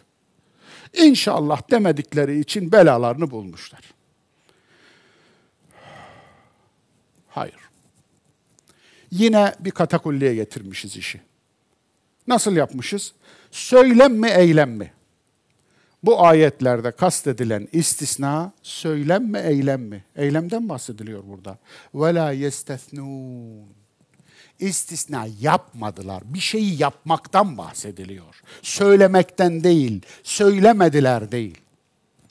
Bir şeyi değersizleştirmek istiyorsan onu ağızlara sakız yap. Adamın ağzından Allah peygamber çok dökülüyorsa eğer o adamın Allah'a peygambere çok yakın olduğunu göstermiyor. Çok sakız yaptığını gösteriyor. Anlatabiliyor muyum? Ondan biraz daha kork, ona biraz daha dikkatli yaklaş. Kapıdan girerken selamı üç kat uzatıyorsa eğer, ceplerine sahip ol. Anlatabiliyor muyum? O kadar eğer gösterişle başlıyorsa bu sahneye çıkıyorsa Yani parmakları biraz uzun olabilir. Sahtekarlığı derin olabilir. Verdiği sözü tutmama ihtimali çok yüksek olabilir.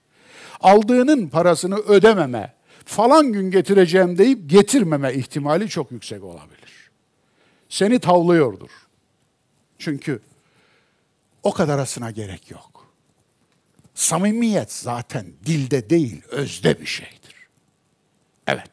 Söylem mi, eylem mi? Yine geldik.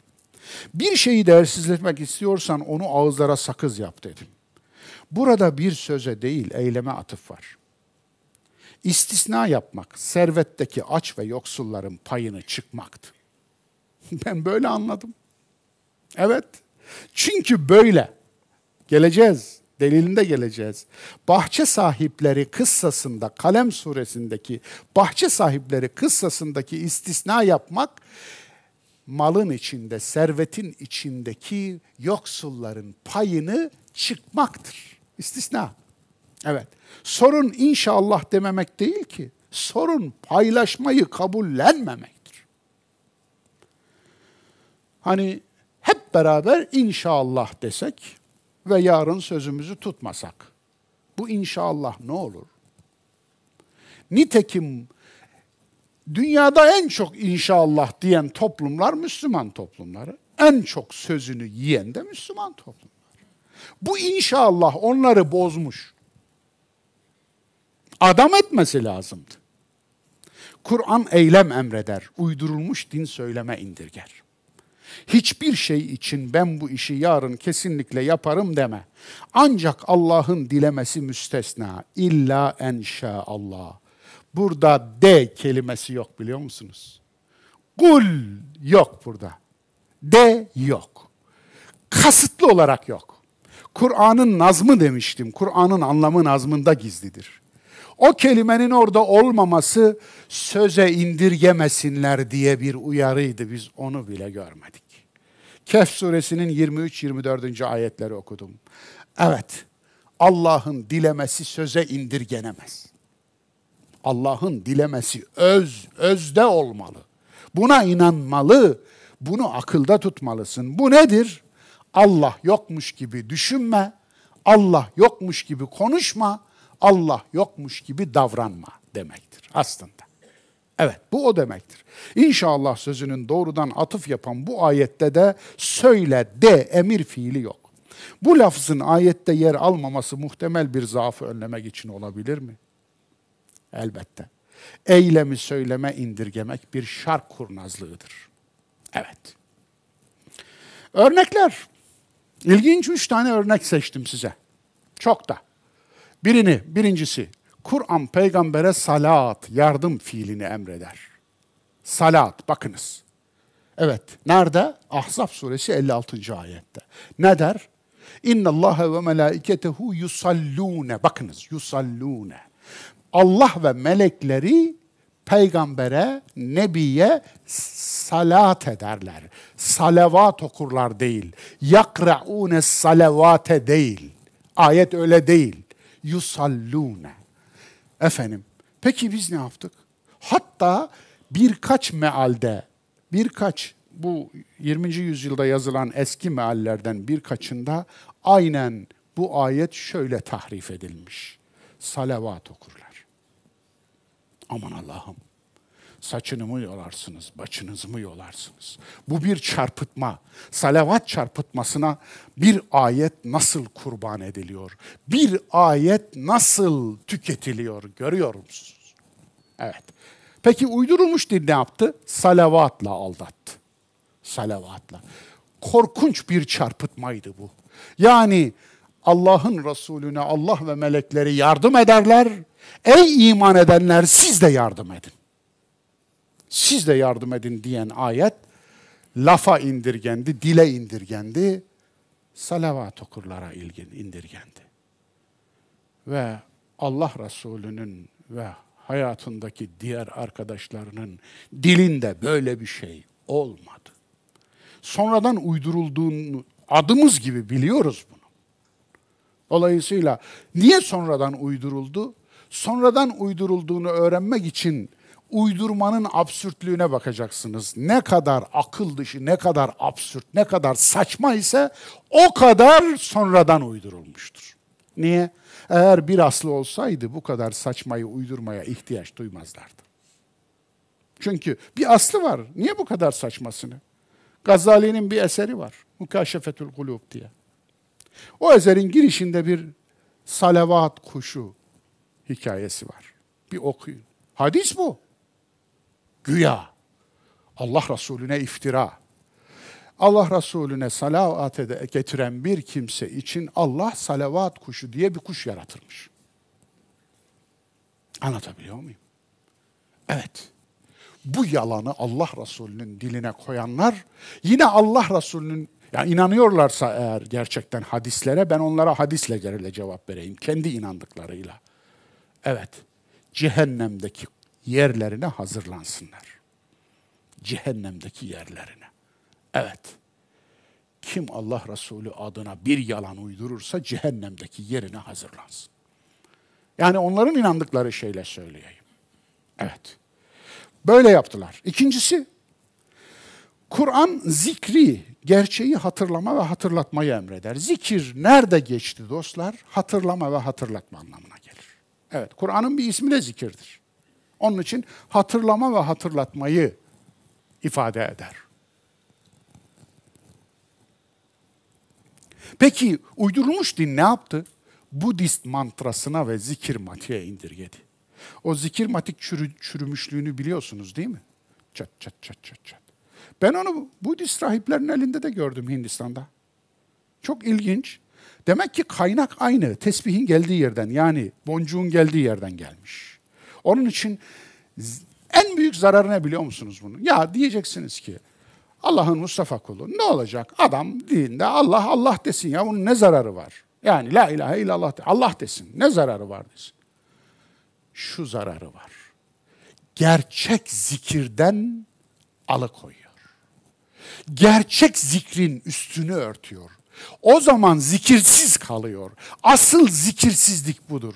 Hani bir insan secdesini bir kula verince Allah'a secdeden mahrum kalır ya.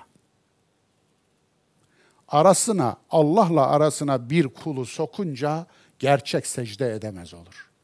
Der bir insan duasını Allah'a, sadece Allah'a dua edileceği şeyleri, edeceği şeyleri kullardan istemeye başlayınca mahrum kalacağı şey Allah'a duadır. Bundan büyük mahrumiyet mi olur? Duası çalınmış bir kuldur o. Secdesi çalınmış bir kuldur o. Zikri çalınmış bir kuldur o. Tesbihi çalınmış bir kuldur o. Salatı çalınmış bir kuldur o. Salatı çalınmış bir kul. Salatın yerine salavatı koyarak salatın üstünü salavatla örtüyor. Zikrin yerine zikir matiği koyarak gerçek zikirden mahrum kalıyor. Evet. Bakınız. Kur'an evrendeki her şeyin yaptığı tesbihi emreder. Ve in min şeyin illa yusebbihu bihamdi. Hiçbir şey yoktur ki kainatta, evrende Allah'ı tesbih etmemiş olsun. Buyurun. Güneşte, ayda, yerde, gökte, toprakta, suda yapmış olacak yapacağı, yaptığınız şey bu. Böyle bir şey yapacaksınız. Böyle bir şey yaparsanız tesbih olur o. Nedir? Çürümüşlere bakar mısınız? Eline Hint ve Hristiyan boncuğunu almış. Diyeceksiniz ki hocam senin de cebinde var. Tabii var. Bu boncuk ama. Bunda sorun yok. Benim koleksiyonum bile var. Fakat bunu din zannetmekte sorun var. Bunu artık öğrenelim. Artık ayırt edelim bu ikisini. Bunun dinle alakası yok. Eğer stres boncuğu olarak çekiyorsanız benim gibi hiçbir sakıncası yok. Ama bunu din zannediyorsanız eğer işte orada siz Allah'a din öğretmeye kalktınız. Etuallimuna Allaha bidinikum. Siz Allah'a dininizi mi öğretiyorsunuz? Ayetinin muhatabısınız. Sorun bu. Onun için işte Budist boncuğunu alır. Hristiyan boncuğunu alır, tesbih zanneder onu. Uydurulmuş din Hristiyan boncuğuna indirger. Artık tesbihsizdir. Tesbih ne demek peki? Allah adına hareket etmek. Yani Allah'lı hareket etmektir. Bir davranışı yaparken Allahsız yapmamaktır. Kainat Allah adına hareket eder. Anlatabiliyor muyum? Yani Allah'ın yaratış amacı uğruna hareket, Allah adına hareket etmek. Seni yaratış amacı, gayesi nedir? O uğrunda, o, o amaç uğrunda yaptığın her hareket Allah adına hareket etmektir. Bitti. Tesbih budur. Söyleme indirgenen her eylem anlam ve amaç kaybına uğrar. Öyle değil mi? Söyleme indirgenen her eylem anlam ve amaç kaybına uğrar. İnşallah deyin sözünü tutmamak mı? Dil ile söylemek yerine hal, eylem diliyle söylemek mi? Hangisi dostlar? Yani inşallah diyoruz akşama kadar. İnanın toplumumuzun dilinde pelesenk olmuş. Akşama kadar inşallah duymuyor musunuz? Hatta ben ateistlerin inşallah dediğine rast geldim. Allah'a inanmıyorsun sen. Niye inşallah diyorsun? Yani bu Köroğlu, gözün kör olsun e, Köroğlu hesabı. Herkes diyor ben de diyorum. Mesele. Yani sen niye inşallah diyorsun?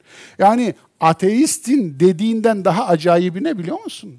Allah'a inanan Müslümanın yapmayacağını içinden niyetini tuta tuta inşallah demez. Yapmayacak. Yapmayacağı için inşallah diyor.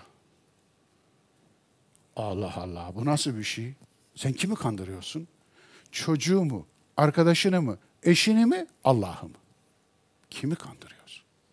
Muhatabını mı? Allah'ı mı? İnşallah derken Allah'ı tanık tutuyorsun. Farkında değil misin? Peki şöyle mi olacak? İnşallah dedin, parayı aldın. İnşallah bir hafta sonra vereceğim. Adam da dedi ki, bak bir hafta sonra çekim var, ödemem var. Tamam, inşallah dedin. Ve bir hafta sonra geldi, getirmedin. Adam ödeyemedi çekini.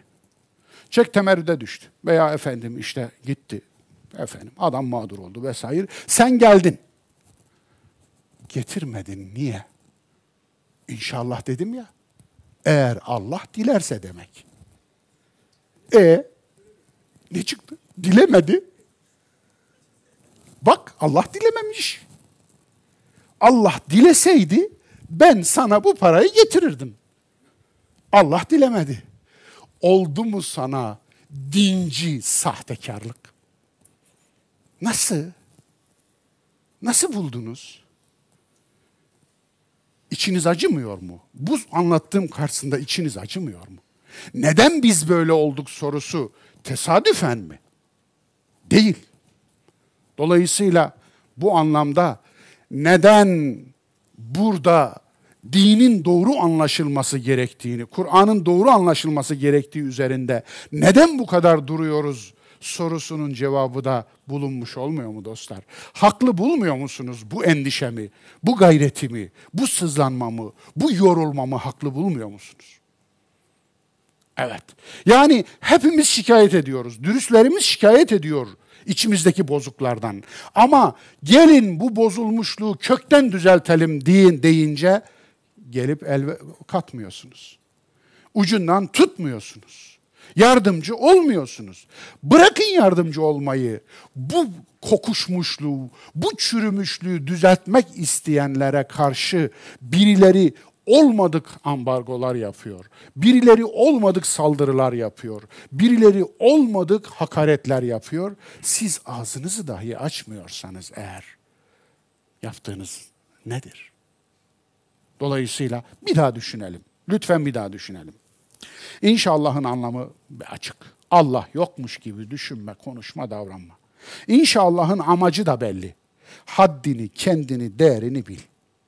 Geleceğe dair garantin yok. Bir adım sonrası meçhul. Bunun bunun şeyidir, bilincidir inşallah. Yani geleceğe dair bir garantin yok. Yarına çıkacağına dair bir garantin yok. Dolayısıyla geleceği bilen Allah'tır. Bu bilinci vermektir. İnşallah bir bilinçtir. Bir lafa indirgenmemeli. Bir dile indirgenmemeli. Bir samyeli eser cennet gibi bahçe cehenneme döner. İşte verilen örnek buydu. Bir kalp krizi gelir, haddini bilmez özneyi yere serip nesne yapar. Can parçasını kaybeder, gözü cenneti dahi görmez olur. Yer aniden sarsılır, 45 senede biriktirdiğini 45 saniyede kaybeder. Olur mu? Olur. Gördük mü? Gördük. Vallahi gördüm. İkinci gün Sakarya'daydım. Depremin ikinci gün. Dostlar Çark Caddesi'ne götürdüler. Çark Caddesi'nde beş tane apartmanı varmış zaten. Çorba kuyruğundaydı. Eli titriyordu. Tüm erkek evlatlarını, kız evlatlarını, damatlarını, torunlarını kaybetmiş. Beş tane apartmanın sahibiymiş. Eli titriyordu. Nitekim birkaç gün içinde de ölmüş. Şu zat dediler. Şu beş tane apartmanın sahibi. Eyvallah. Leitmotiv ayeti. Yani dip akıntısı gibi. Ana motifi nedir? Ana konusu nedir? Aman ha bugün hiçbir yoksul yanınıza sokulmaz. 24. ayet. Buyurun. İnşallah neymiş? İstisna neymiş? İstisna. Evet. İstisna etmediler diyordu ya. Aman ha demişler birbirlerine. Bugün hiçbir yoksul yanımıza sokulmasın. İşte bu ayet. Bu ayeti anladığınızda istisnanın inşallah'a indirgenmeyeceğini anlarsınız. Yani lafa indirgenmeyeceğini, söze indirgenmeyeceğini, dile indirgenmeyeceğini, inşallahın dile indirgenmeyeceğini daha doğrusu anlarsınız. Nedir bu? Sorun bir kelimeyi söylememek değil, kendilerini mülkün mutlak hakimi sanmak. Mülkün mutlak hakimi miyiz? Yani servetimizin mutlak sahibi miyiz? Değiliz. Evet. El mulku lillah. Mülk Allah'a aittir. Allah'a mahsustur. Biz emanetçisiyiz. Mülke emanet gibi bakması gerekenler mülkiyet gibi bakınca işte böyle oluyor. Bilgi, bilinç, anlam ve amaç kayıp. Papağan gibi tekrarlasa ne yazar? Hakikaten şöyle bir deneme yapsak ne dersiniz? Bir papağana inşallahı öğretsek. Akşama kadar inşallah dese. Ne değişir? Onun için bizim inşallahlarımız huyumuzu değiştirmiyor. Onun için bu toplumda akşama kadar yüz binlerce inşallah çıkıyor ağızlardan ama o ağızlardan birçoğu ağızlardan çıkan sözlerini yerine getirmiyor. Kur'an'a göre sorun söylemi değil eylemi terk etmektir. Eyvallah. İlahi emirleri anlam ve amacından soyutlayıp nakarata indirgeyenler, onlardan da bahsediyor bu sure biliyor musunuz? 26, 26. ayette sapıktırlar diyor. Bir daha söylüyorum. İlahi emirleri anlam ve amacından soyutlayıp nakarata indirgeyenlerin kimler olduğunu bu sure söylüyor. Hemen arkasından bu kıssanın.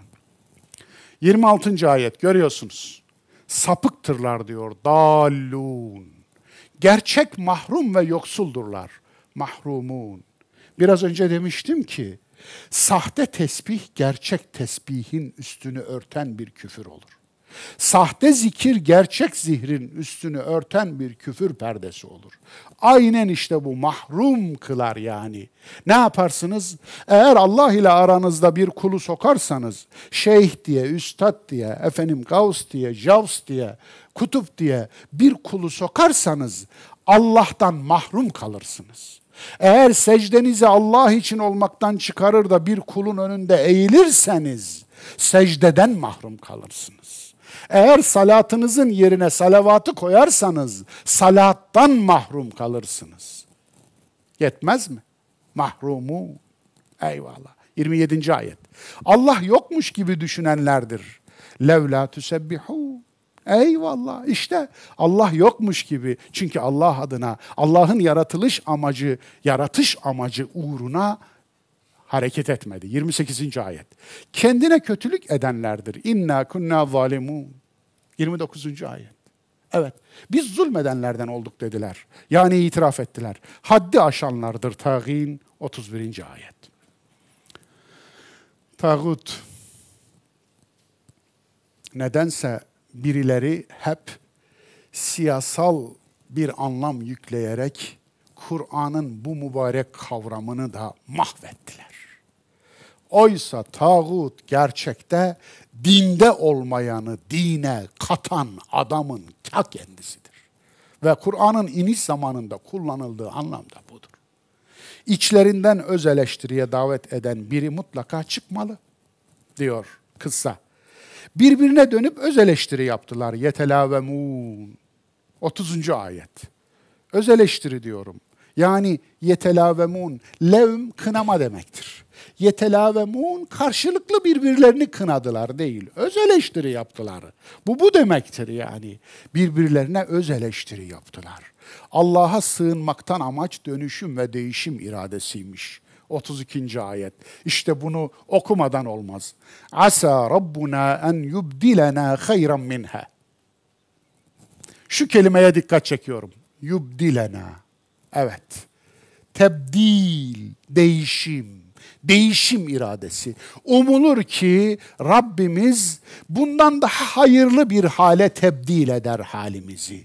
Yani iyi de niye Rabbimiz benim yerime Allah mı değiştirsin beni? Öyle mi? Hayır. Ben değişme iradesi göstereyim, Allah da bu irademe ödül versin. Bu irademi ödüllendirsin ama ben değişim iradesi göstereyim. Onun için bunlar değişim iradesine delalet ediyor. Geçici olandan kalıcı olana, olgusaldan ilkesele yönelmek. 32 ve 33. ayet. Onu da okuyacağım. Bu ayetin devamı aslında. Ayrı bir ayet değil. İnna ila rabbina ragibun. Zira biz Rabbimize, rağbetimiz Rabbimizedir. Rağbeti Rabbine olanlar ne yaparlar? Rağbeti Rabbine olanlar Allah ne der diye sorarlar. Evet, insanlar ne der diye bir put vardır diyordu şair değil mi? İnsanlar ne der diye bir put var. Evet, birçok insanın o puta taptığını görüyoruz. Allah ne der? Üçüncü ana başlığımız Yunus kıssası iniş sürecinde bir ilk. Yunus kıssasına dair birkaç ayetin bu surede gelmiş olması ne kadar ilginç dostlar. Yani aslında ilk peygamber kıssası bu surede biliyor musunuz? İlk peygamber kıssası. Kur'an'ın iniş sürecinde ilk peygamber kıssası yedinci sırada diğer nüzul sıralamalarına göre ikinci sırada yer alır Kalem suresi. Benim nüzul sıralamamda, gerekçeli nüzul sıralamamda yedinci sırada inmiş olan Kalem suresinde Yunus kıssasının ne işi var? Sormanızı rica ettiğim soru bu dostlar. Evet, buraya geleceğiz. Allah Resulü'nün zor zamanları. Vahiy yeni inmeye başlamış, Resulullah zorlanıyor. Mekke'nin gülüydü. El üstünde tutuluyordu. Yani seviliyordu. Mekke'de Resulullah'ın peygamber olmadan önce düşmanı yoktu.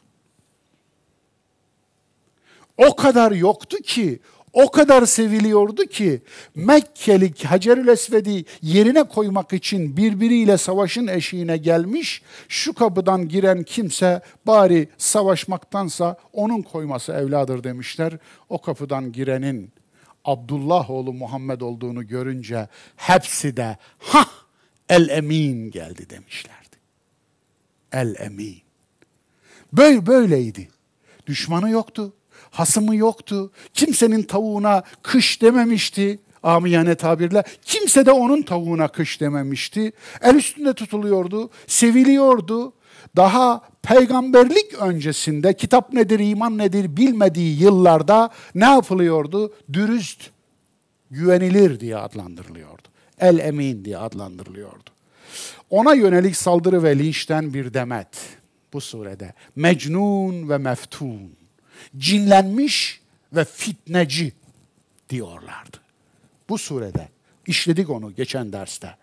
Ebu Leheb, Ebu Cehil, Velid kafada sarık, suratta sakal, sırtında cübbe, hepsinin de.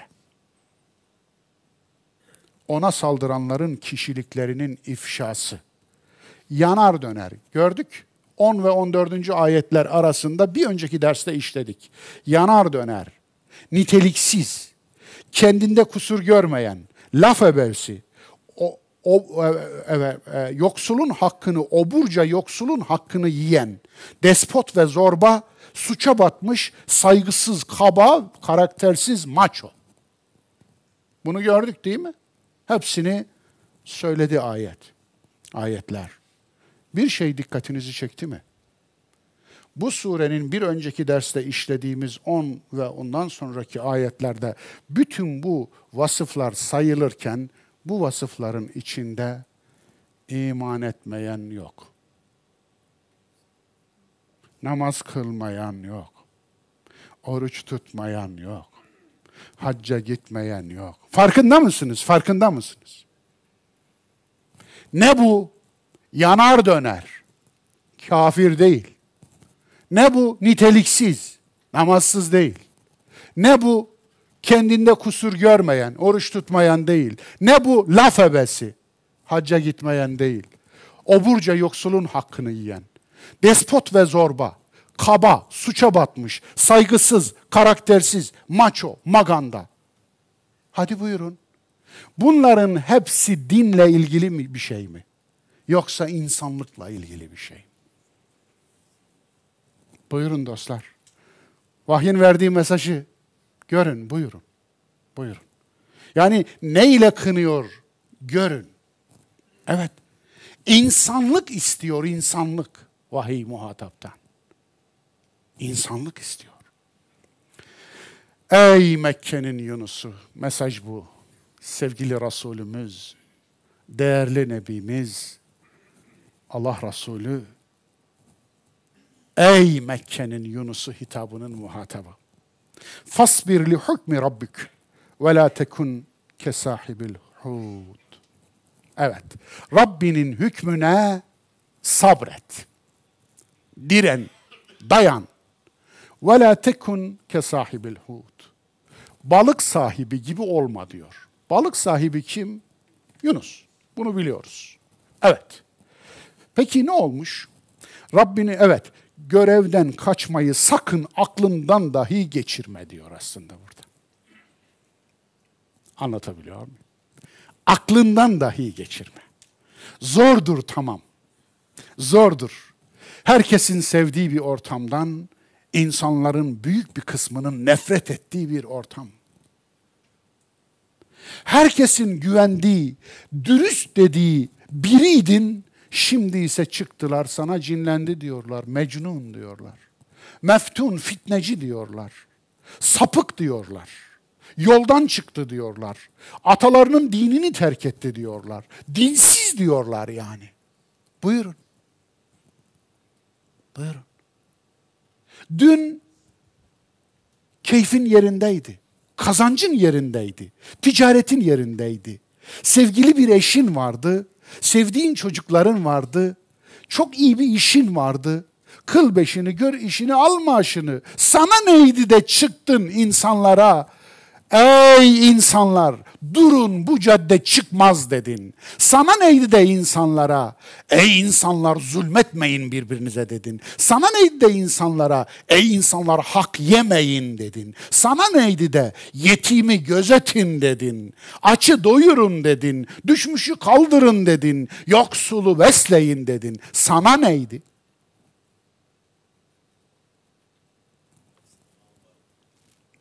Eyvah. Rabbi Yunus'un görev yerini değiştirerek yeniden gönderdi. 50. ayette o söyleniyor. Yunus Nebi tevbenin öğretmeniydi. La ilahe illa ente subhaneke inni kuntu minel zalimin. La ilahe ile başlıyor tevbe. Tevbenin öğretmeni aynı zamanda. Bakınız Hazreti Yunus'un dilinden, Yunus Nebi'nin dilinden nasıl tövbe ederiz? Doğrusu tevbedir, fakat Türk dilinde tövbe olarak kullanılıyor. E, yani dolayısıyla ben ikisini de kullanmakta bir beis görmüyorum. Eskiden biraz daha katıydım, yobazdım bu konuda. Şimdi efendim şey yaptım. Yani daha rahatladım. Onun için çünkü kelimelerin nasıl kullanıldığından daha çok anlamlarının, içeriğinin tahrif edilmemesi önemli. Yani Türk diline öyle geçmiş. Ne yapalım? Evet. Tövbe veya tevbe. Tövbe öğretiliyor dostlar. Tevbenin ilk şartı neymiş? La ilahe illallah. Ne demek bu? Arkasından gelen açıklıyor aslında. Ente subhanek. La ilahe illa ente subhanek. Evet, ben Allah değilim, Allah sensin demektir. Niye?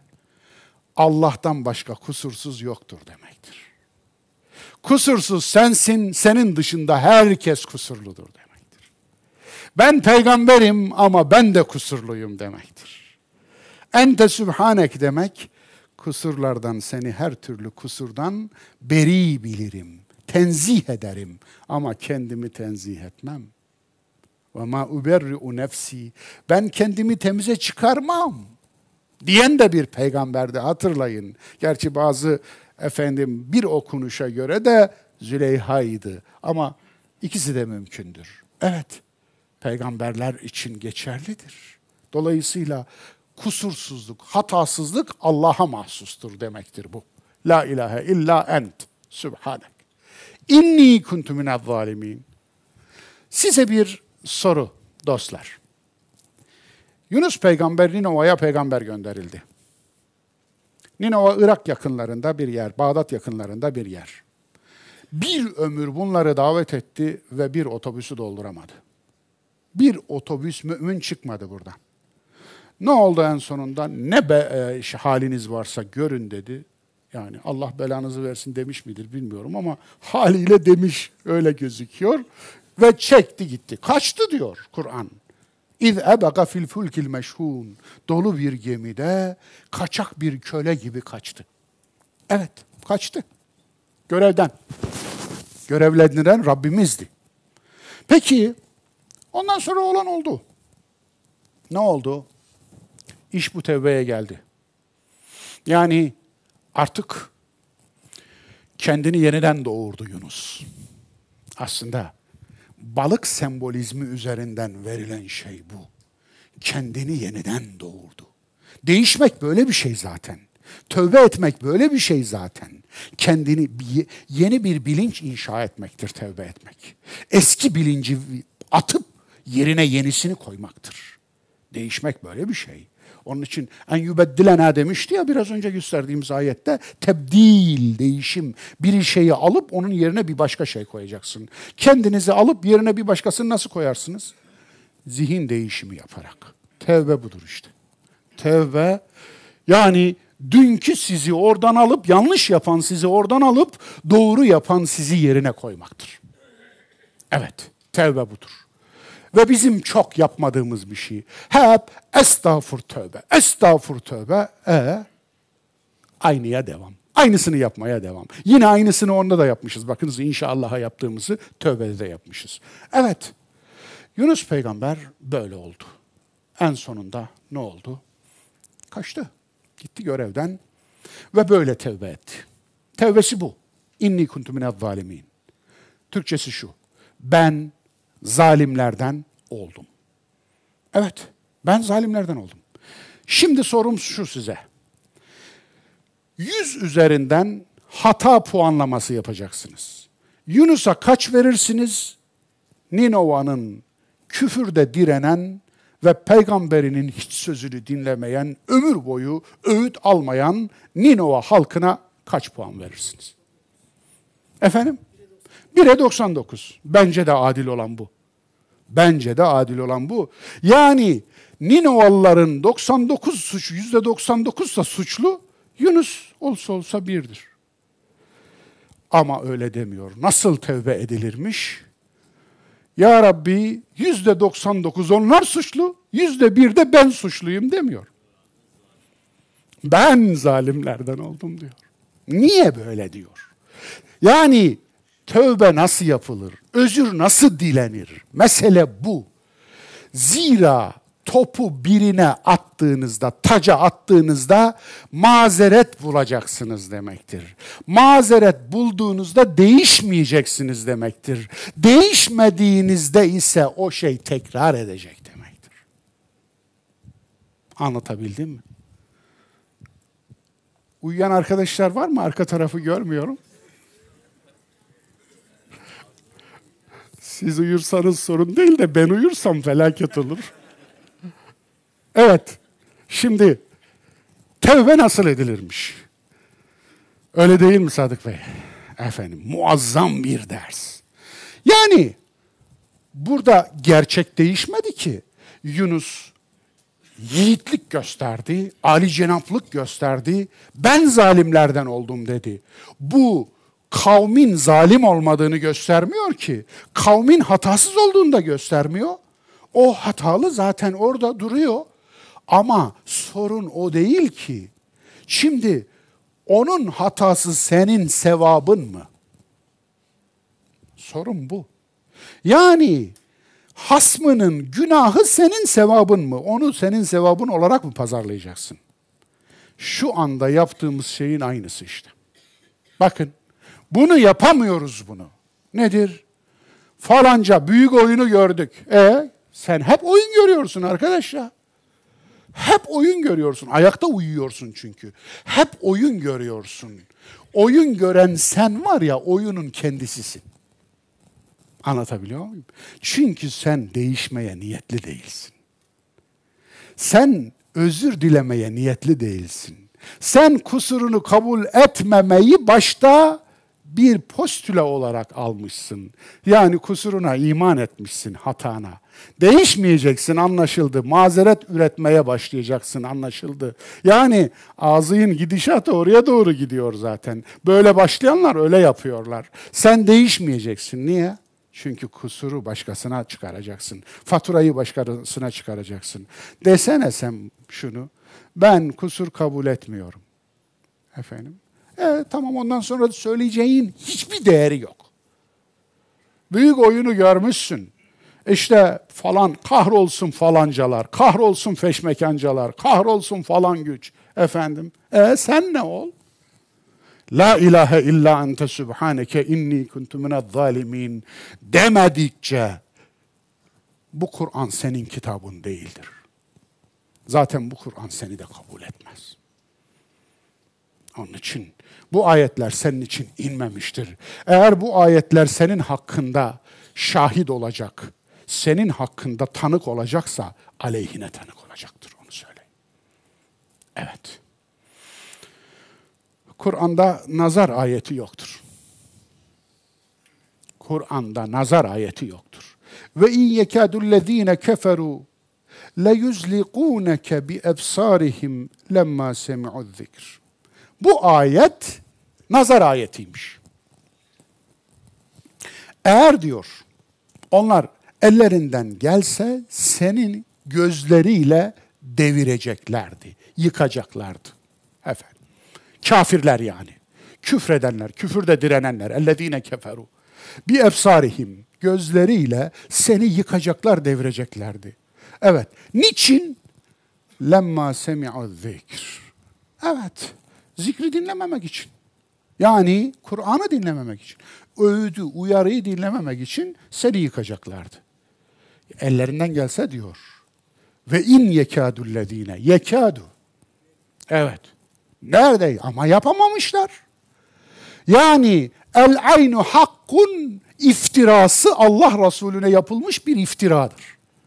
Bakınız siz ayetin reddettiği şeyden bir iman çıkardınız. Sahte bir iman. Nazar haktır. Allah'tan korkmadınız. Bu ayeti de tahrif ettiniz. Ayet onu demiyor. Burada bir mecaz var zaten.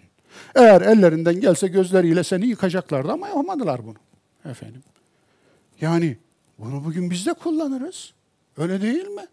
Onlar eğer iste, efendim yapabilseler Allah'ın nurunu ağızlarıyla söndürmek söndürmek isterler. Allah'ın nuru ağızlarıyla söndürmek istemek demek ne demek? Bu bir sanat, bu bir mecaz. Ağızla Allah'ın nuru söner mi? Gözle insan devrilir mi? Hayır, olmaz. Neler çıkarmışlar? Bu ayeti tahrif ederek Allah'tan korkmadan nazar ayeti ilan etmişler. Aslında nazar inancı pagan inancından Yahudilere geçmiş eski Mısır'dan. Eski Mısır'dan Yahudilere geçmiş. Mısır putperestliğinden Yahudilere. Yahudilerden de Allah Resulü'nden 200 yıl sonra hadisçiler almış, allamış, pullamış bunu hadis yapmışlar. Ta 200 sene önce vefat etmiş olan Allah Resulü'nün diline koymuşlar. Bin bir türlü uydurmuşlar üstelik bunu da. Nazar sektörü kurmuşlar. Orada da kalmamışlar. Nazar sektörüne ayet kurban ediyorlar, ayet. Nazar sektörüne ayet kurban ediyorlar. Hemen yukarıda Kur'an tebliğine karşılık ücret almadığına atıf yapıyor değil mi 46. ayette? Yani Kur'an'ı tebliğ eden peygamberin ücret almadığına atıf var orada. Burada ise bir ayeti nazar ayeti etiketiyle uydurulmuş din satıyor. Evet. Birisi bakarsınız böyle güzel kitap okuyor, vurgulamaları müthiş. Alıcı bir nazarla bakarsınız, çarparsınız onu. Katı olmak lazım. Manevi aleme ait şeyler bunlar, bunları bilemeyiz yani. Manevi alem. İnsanı kabre, deveyi de kazanan.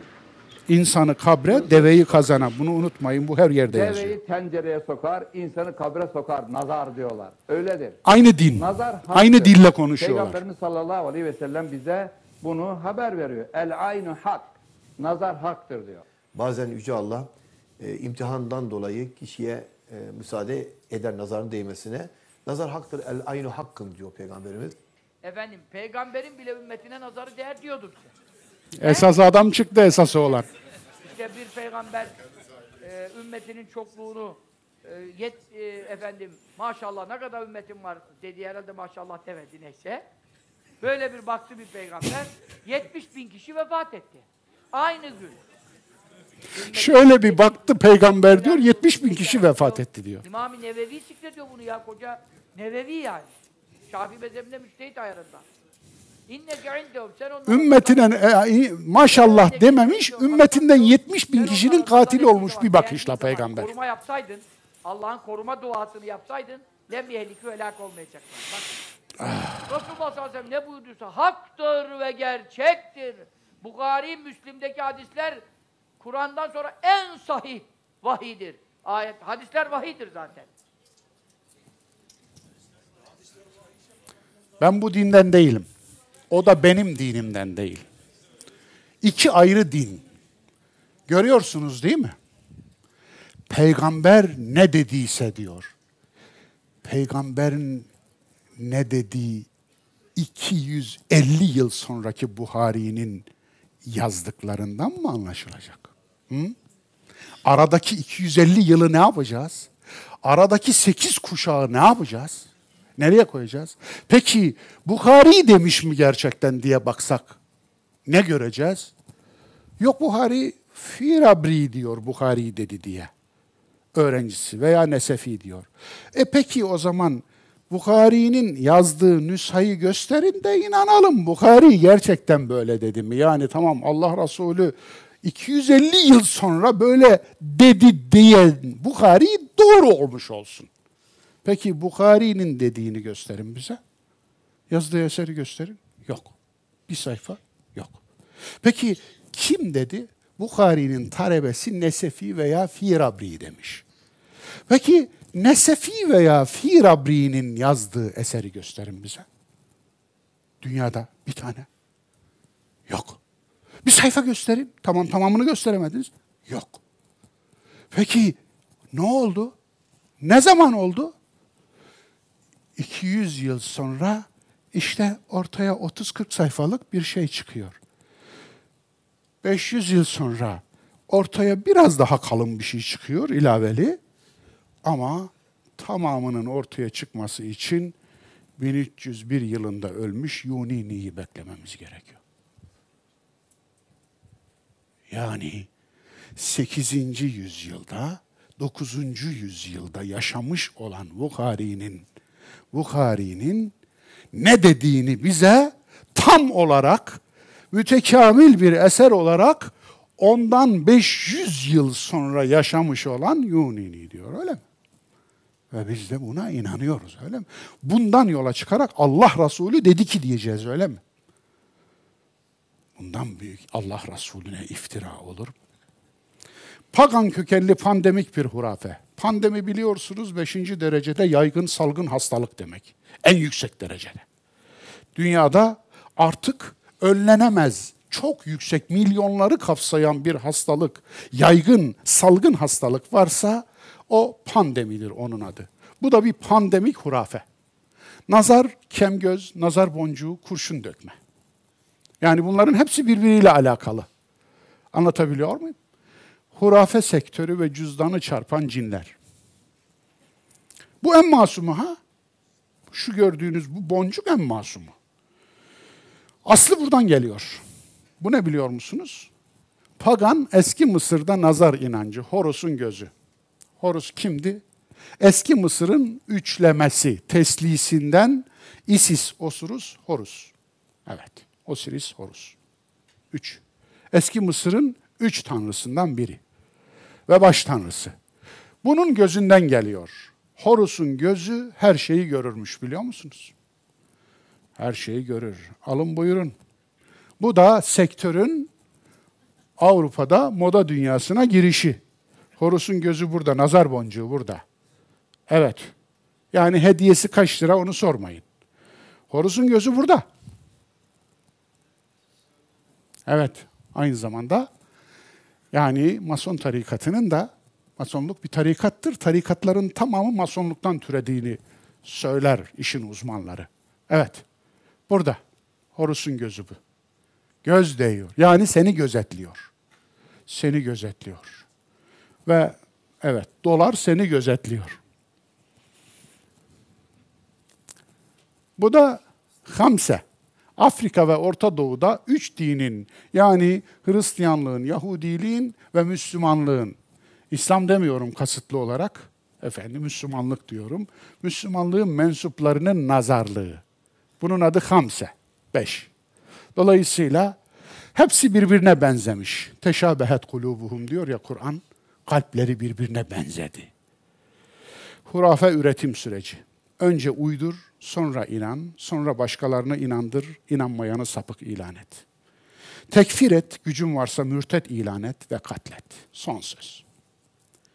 Din hurafeleri yok etmezse, hurafeler dini yok eder.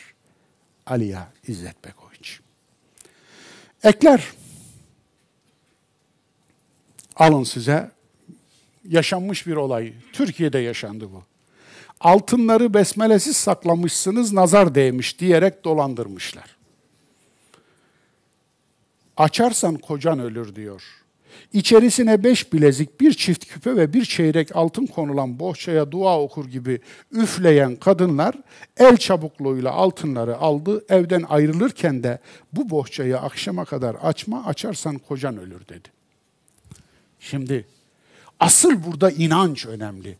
Bence bu hanımın yaptığı hırsızlık vallahi Türkiye'nin en küçük, en masum hırsızlığı.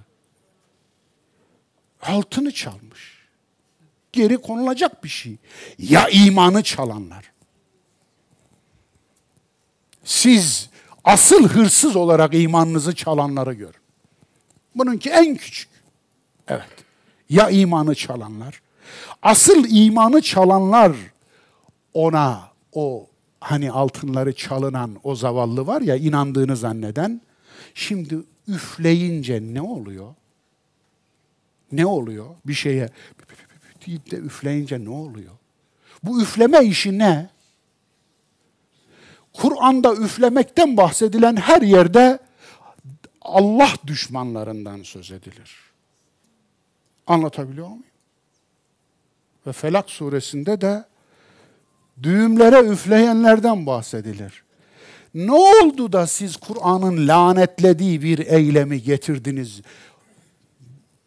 Hoca eylemi yaptınız. Üfleyenlerin adını hoca koydunuz. Üfürükçülerin adını hoca yaptığınız gün dini öldürmüştünüz. En küçük oğlumla annesinin inşallah üzerinden diyaloğu, yaşanmışlıklarda öyle bir bölüm koymuştum. Yıllar önce en küçük oğlum annesiyle diyalogda. Yani o zaman 3 yaşında mıdır, 4 yaşında mı çok emin değilim. Annesi bir şey ısrar ediyor. Oğlum İnşallah alırım dedi. Anne bana inşallah demeden de diyor. Anlatabiliyor muyum? Çünkü çocuğun zihninde inşallahın gücü kalmamış. Zira biz büyükler inşallahı sular seller gibi kullanmaya başlamışız. Değersizleştirmişiz. Bu çok önemli. Evet, tavsiye görselim. Bu derste Amstad. Bu bir gemi ismi. Asıl size şu repliği izletmek istiyorum. Lütfen dinleyin. Sesi açabilir miyiz? Well, I should take that as a compliment. Oh, you should indeed, sir. You should indeed. You've done it, I think. I can't imagine this now not reaching a favorable conclusion. Bu avukat Am I bleeding? köleliği kaldıran ilk kararı çıkartıyor. What did I do to deserve it? You took the case, Mr. Baldwin. Bunu bana nasıl yaparsınız? Niye yaptınız diyor.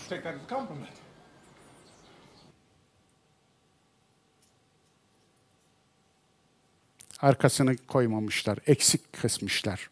Sevgili İlhan, tam kesmemen gereken yerden kesmişsin. Arkasından avukatın verdiği cevap şu. Efendim, ha bu beyefendinin bu kölelerin köleliğin kaldırılması için köle gemisiyle getirilen kölelerin özgürleşmesi için verilen mücadelede bu zat avukata diyor ki bu yumruğu başardığınız için yediniz diyor. Evet. Bazen başardığınız için yumruk yersiniz. Bazen yumruk yediğiniz için başarırsınız. Onun için yumruğa bakmayın. Başardınız mı? Aynı duygular değil mi aslında? Mus'ab bin Umeyr Kabe'nin avlusunda ilk defa Kur'an okumuştu. Ebu Cehil ağzını burnunu dağıtmıştı.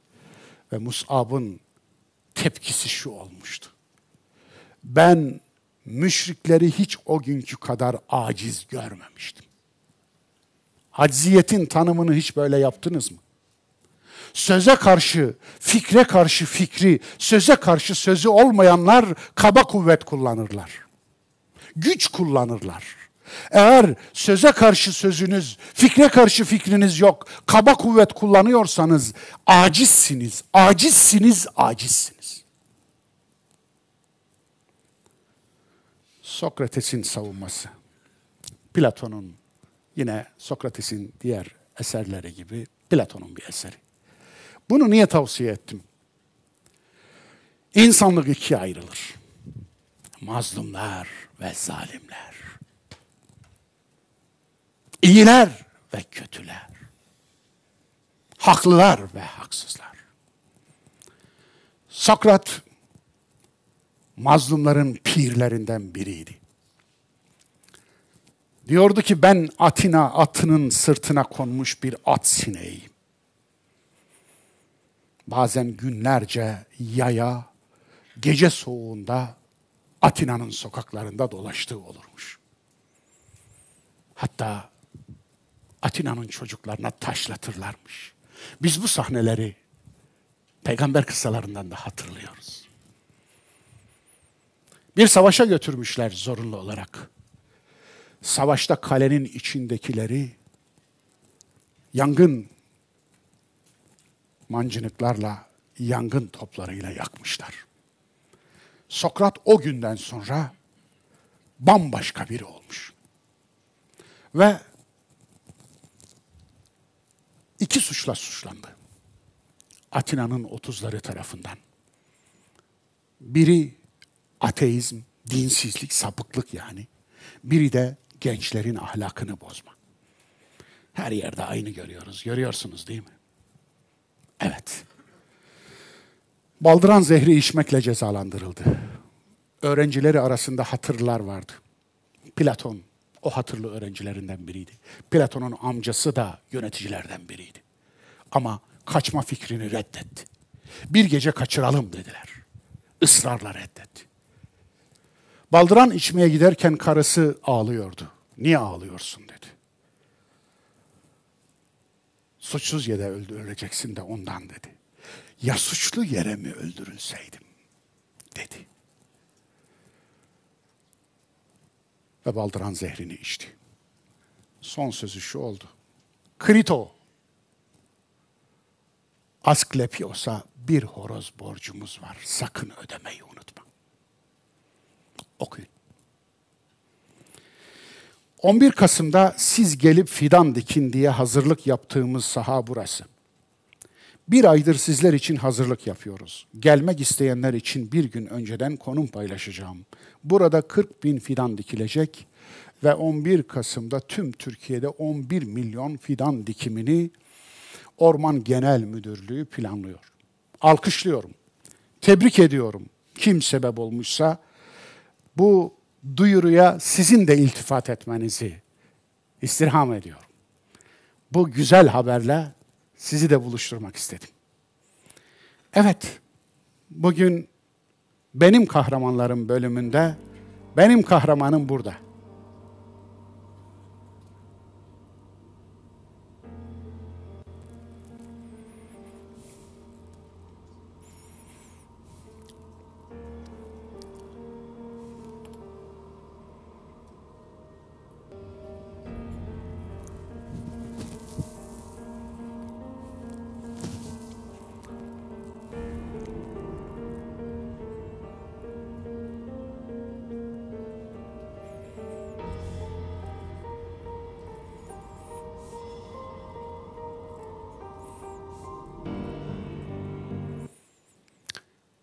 Yarışı kazanmak mı?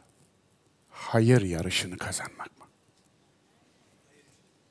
Bazen yarışa girersiniz. Rakibiniz sizden öndedir. Ama düşer. Ayağı burkulur. Dizi kırılır. Tendonları kopar.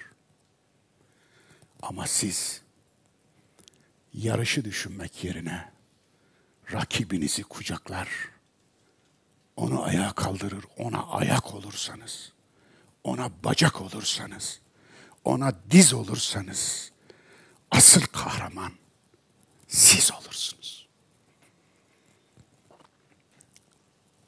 Bu yiğit adama 10 bin dolar ödül verdiler.